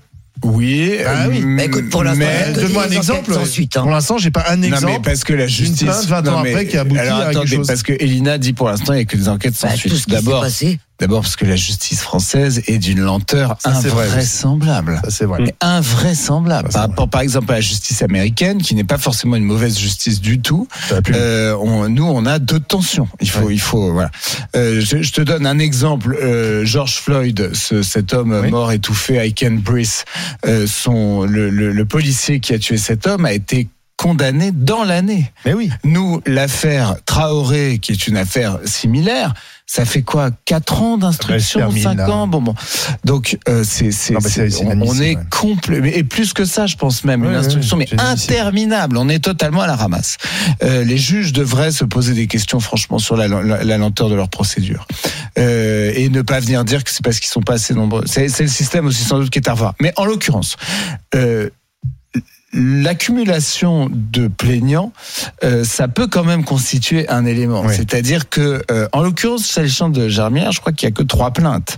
Il y a que trois peut-être plaintes. 51 femmes euh, Mais qui pour l'instant, il y a que trois plaintes. rapporteraient des faits. Il faut voir de quoi il s'agit exactement, parce que dans ces affaires, on a parfois tendance à tout mélanger.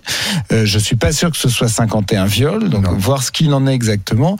Et je crois qu'il y a trois plaintes, et je suis même pas sûr que ce soit trois plaintes pour viol. À voir s'il n'y a pas aussi des plaintes pour agression sexuelle. Mais ça, ça, ça, ça, ça nourrit quand même un, un dossier. À voir, moi je connais pas le détail du dossier, à voir ce qu'il y a comme éléments dans ce dossier qui peuvent être des éléments de, de preuve, mais précisément les règles de prescription, elles servent aussi à, à- elles, elles prennent aussi en compte le fait, ce risque de déperdition des preuves. C'est-à-dire quand on est trop tard Ah oui. après les faits, on peut plus les prouver, et donc les plaintes, elles sont un peu euh, euh, vouées à l'échec. Mourad Boudjelal, Gérard Miller. On a affaire à un malade et à un pervers. Euh, il suffit de lire ses ouvrages pour y, trouver des aveux. Il trouvait des aveux de, de son côté pervers et de sa maladie. Euh, Gérard Miller, dans ses ouvrages, il raconte qu'en fait, quand une, une femme venait chez lui, elle avait un désir. Et que lui, son objectif, qu'il recherchait, c'est essayer de lui faire sortir ce désir non assumé ce désir enfoui, enfoui en elle, qu'elle pouvait avoir de lui. Et lui, son simple rôle était de, de lui faire. Alors qu'en fait, il y a qu'un qui avait un désir, c'était lui, c'est-à-dire de- qui avait un désir de se faire plaisir. Mais lui, il pense que, en fait, non, non, c'était commun. Mais moi, mon rôle est de venir, est de venir aller chercher au fond de toi ce désir que tu n'oses pas assumer quand tu es là.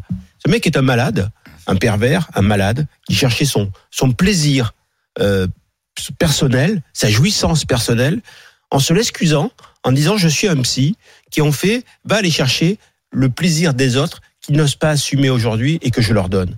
Voilà. Donc on a affaire à un véritable pervers, un véritable malade. Et ce qui me choque, c'est que ça se savait. Il l'a écrit dans ses bouquins. Il l'a écrit de façon quasiment explicite. Il a raconté ça. Et pourtant, Et- quand on interroge euh, les proches, notamment ceux qui participaient aux émissions de Laurent Ruquier ou Gérard Miller euh, euh, faisait office. mec D'ailleurs, c'est à ce moment-là, d'ailleurs, que cette jeune fille de 17 ans est entrée en contact avec lui. C'était l'émission sur Europe 1. Euh, c'est on va se gêner, hein, je crois. C'est ça le, le- le titre. On va pas se gêner. On va pas se gêner, pardon. Alors, on va se gêner. Non, c'est on va se On va se gêner. gêner, pardon. Mais visiblement, on va pas se gêner. C'était plutôt ce que faisait Gérard Miller. Mais on va se gêner. Euh, Philippe Guéluc, euh, Philippe Guéluc dit je n'ai été jamais témoin de quoi que ce soit. Et si ça avait été le cas, il aurait reçu euh, ma main sur la figure. Et je pense que Philippe Guéluc, le connaissant, je pense de violer Félix Guéluc. voilà. Hein. Et, et Christine Bravo dit c'est un sujet beaucoup trop délicat. Je n'ai aucune information euh, circulée, il n'y a rien à voir. On voit bien aussi un peu l'embarras de ceux qui l'ont côtoyé à ce moment-là. Sandrine Rousseau, qui était euh, une proche de Gérard Miller, elle a dit, elle a dit une chose incroyable, mais terrible. Elle a dit.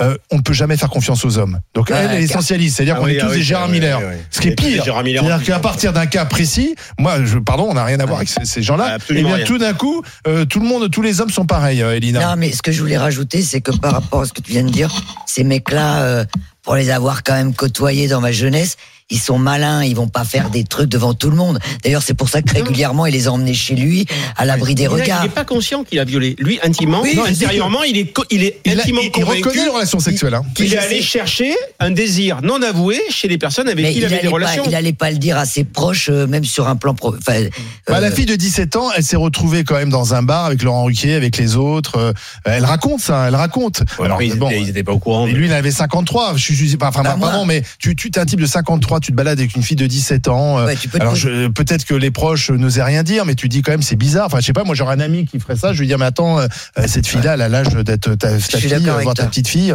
C'est quand même bizarre, non? Enfin, je sais pas. Bon, bon, peut-être que les, les temps ont changé. Enfin, on fait le procès de Gérard Miller, pas de, Hein? pas de Laurent Ruquier. Non, non, pas du tout. Ah. Non, mais je veux dire, il y a, quand- oui, mais tu dis, euh, tout le monde le savait. euh, alors, tout Non, monde il a écrit, il a écrit. Eh, de toute ce- façon, ce- Olivier, ce que je vous ai quelles que dit, soient il a les écrit. affaires, en- même en dehors de Miller, tu sais, dans l'actu, à la fin, c'est toujours tout le monde le savait. Oui, tout le monde. Bah, on dit ça pour Depardieu. Ouais, on dit à ça chaque pour. fois, c'est la même chose. On avait dit ça pour Strauss-Kahn aussi, tout le monde le savait. Voilà, donc c'est quand même. C'est euh, vrai d'ailleurs. Oui, ben pourquoi les gens n'ont rien dit? Si tout le monde le savait. Mais Moi, on je sais pas- a- mais non, mais il y a tout le monde savait quoi? Euh, Oui, c'est pas, c'est pas tout le monde savait que un tel violait Non. euh, des femmes toute la journée. Euh, c'est tout le monde savait que un tel soit été un dragueur lourd, soit été obsédé Oui, euh, par le sexe, par les femmes. Disait, ouais, mais d'ailleurs, Strauss-Kahn, euh, il a eu son affaire à à, à New York, Qui a été jugé où- vite, d'ailleurs, a été- été- qui a été six jugé indemnisé vite. Mais non, mais prenons exemple. Je veux dire, en France, on est tellement à la ramasse sur certains sujets, c'est incroyable. Moi, je trouve que la justice américaine, elle marche assez bien. hein. S'il faut, Euh, euh, s'il faut dénoncer tous les obsédés sexuels, il faut ouvrir les commissariats. hein. Strauss-Kahn, à part l'affaire euh, Nafissatou Diallo, où même s'il n'a pas été reconnu coupable de viol, finalement, au pénal, il a versé une indemnité civile qui équivaut quasiment à ce qu'il ait été reconnu coupable du viol. Euh, en France, il n'a pas été condamné pour viol. Donc Non. on peut pas dire tout le monde savait. Non. Tout le monde savait quoi Non. En l'occurrence, Non. oui, qui baisait toute la journée. Ça d'accord. Mais ça ne fait pas de lui un criminel. Mais non, mais Non, c'est- voilà. Donc tout le monde savait. Il faut voir tout. Pareil, Gérard Depardieu, c'est tout le monde savait qu'il Ouais. était lourdin, qu'il faisait, qu'il pétait et qu'il faisait des, des, des blagues paillardes. On savait pas de lui un, un- un violeur. Et pour l'instant, Depardieu, il n'est pas condamné pour viol. Non, il n'est pas condamné. Il est présumé innocent. Il Mais est condamné médiatiquement. Mais c'est à la Mais il est justice. condamné médiatiquement parce Mais que Gérard Depardieu ne peut plus tourner. hein. c'est- à la justice de se secouer sur tous ces sujets-là. Merci, mes chères grandes gueules. Euh, on va se retrouver demain à 9h avec une nouvelle tablée. Euh, pour terminer la semaine, il y aura autour de la table Mehdi Guézard, le patron de PME, Étienne Ibil, l'éducateur, et Barbara Lefebvre. Et puis on va finir la, la semaine en, en chanson, puisque Didier Barbelivien, l'homme aux euh, 2000 tubes, euh, sera avec nous.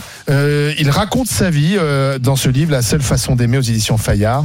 Auteur, compositeur, interprète, c'est un roman, mais c'est un roman à clé. euh, voilà. Un roman à Ba- clé Oui, un roman à clé. Tu Mais sais ce que que- c'est un mais- roman à clé Bah, Parce quoi fait, il, parle, clé il parle un peu de lui, mais Ah, il dit que c'est pas pas, trop. lui. Voilà. Ah oui. Toi aussi, un roman, Estelle. quoi. Toi, Estelle, tu pourras faire un roman à clé. Non, je crois pas, non. Non, tu vas pas faire. Euh, Alors, quelles, quelles- quelles seront les clés de- d'Estelle Eh bien, nous allons parler de la France. La France qui La est en, France, c'est en situation de quasi-faillite, selon euh, Bruno Ah, euh, ok, Retailleau, oui. le sénateur Pourquoi LR. L'État doit-il réduire ses dépenses sociales? Vous savez qu'on est les Ah champions non. d'Europe des dépenses sociales. C'est la question qu'on se posera dans un instant avec vous au 32 François 16. Fillon avait dit il y a quelques années Je suis à la tête d'un État en faillite. Oui, bah là c'est quasi faillite maintenant. Bon. Euh, plus de la moitié euh, des médecins amélioré. générali- euh, spécialistes euh, qui pratiquent le dépa- dépassement d'honoraires, est-ce logique ou choquant Et puis, Ah, c'est un bon sujet. ça. mais oui, oui, oui. Alors c'est marrant, j'ai l'impression que vous en avez un peu parlé, mais bon, mais on, on va, on Légèrement. va continuer le débat. Oui, ça sera mieux. Euh, certainement. La polémique après l'installation d'un KFC, un nouveau KFC Encore à Lyon, quand même la capitale mondiale de la gastronomie. Est-ce Ah, qu'il faut réglementer l'installation des fast-food dans le ukrainien de KFC ou euh Ah bah à mon avis c'est pas du poulet Ouais, français, ouais, non ça c'est Ils sûr. veulent de la marche. Bref, ce sera à 14h ça. Non mais c'est vrai que c'est quand même, c'est quand même Au source de nuisance quoi, tu vois. française. Hein Hein? Bah Au oui, McDonald's, c'est de la viande française. Surtout les patates françaises. Et de- mais la viande aussi, je crois, la viande. La viande de chez. McDo, ouais, Ouais. les, françaises. Délicieuse d'ailleurs, c'est délicieux Je McDo. jamais Mais bon, bon, y a- il y a- non mais il y a plein de des nuisances. vois. Le Royal Cheese est une, est Le, une le merveille KFC, c'est une nuisance. Ah non, le, bah, le, K- non, mais le en McDo lui-même, le KFC n'est pas une nuisance, mais tous les livreurs qui sont autour. Et, et donc, ça veut dire qu'en fait, tu peux plus circuler, etc. T'as des gens partout sur ton trottoir. Euh, c'est quand même pas très joli, euh, tu vois. C'est c'est une nuisance visuelle. Enfin, je suis désolée. Tout ce qui est frit est délicieux. Ah non, tu peux Hein pas ça. Les, Ah, l'odeur- l'odeur est une nuisance. Ça y est, on a faim. le- Ouais. les Bon, mozzarella bon sticks. appétit Tu avec sais, Il y a des bars qui font ça, des sticks de mozzarella frit, c'est délicieux. Les poissons panés.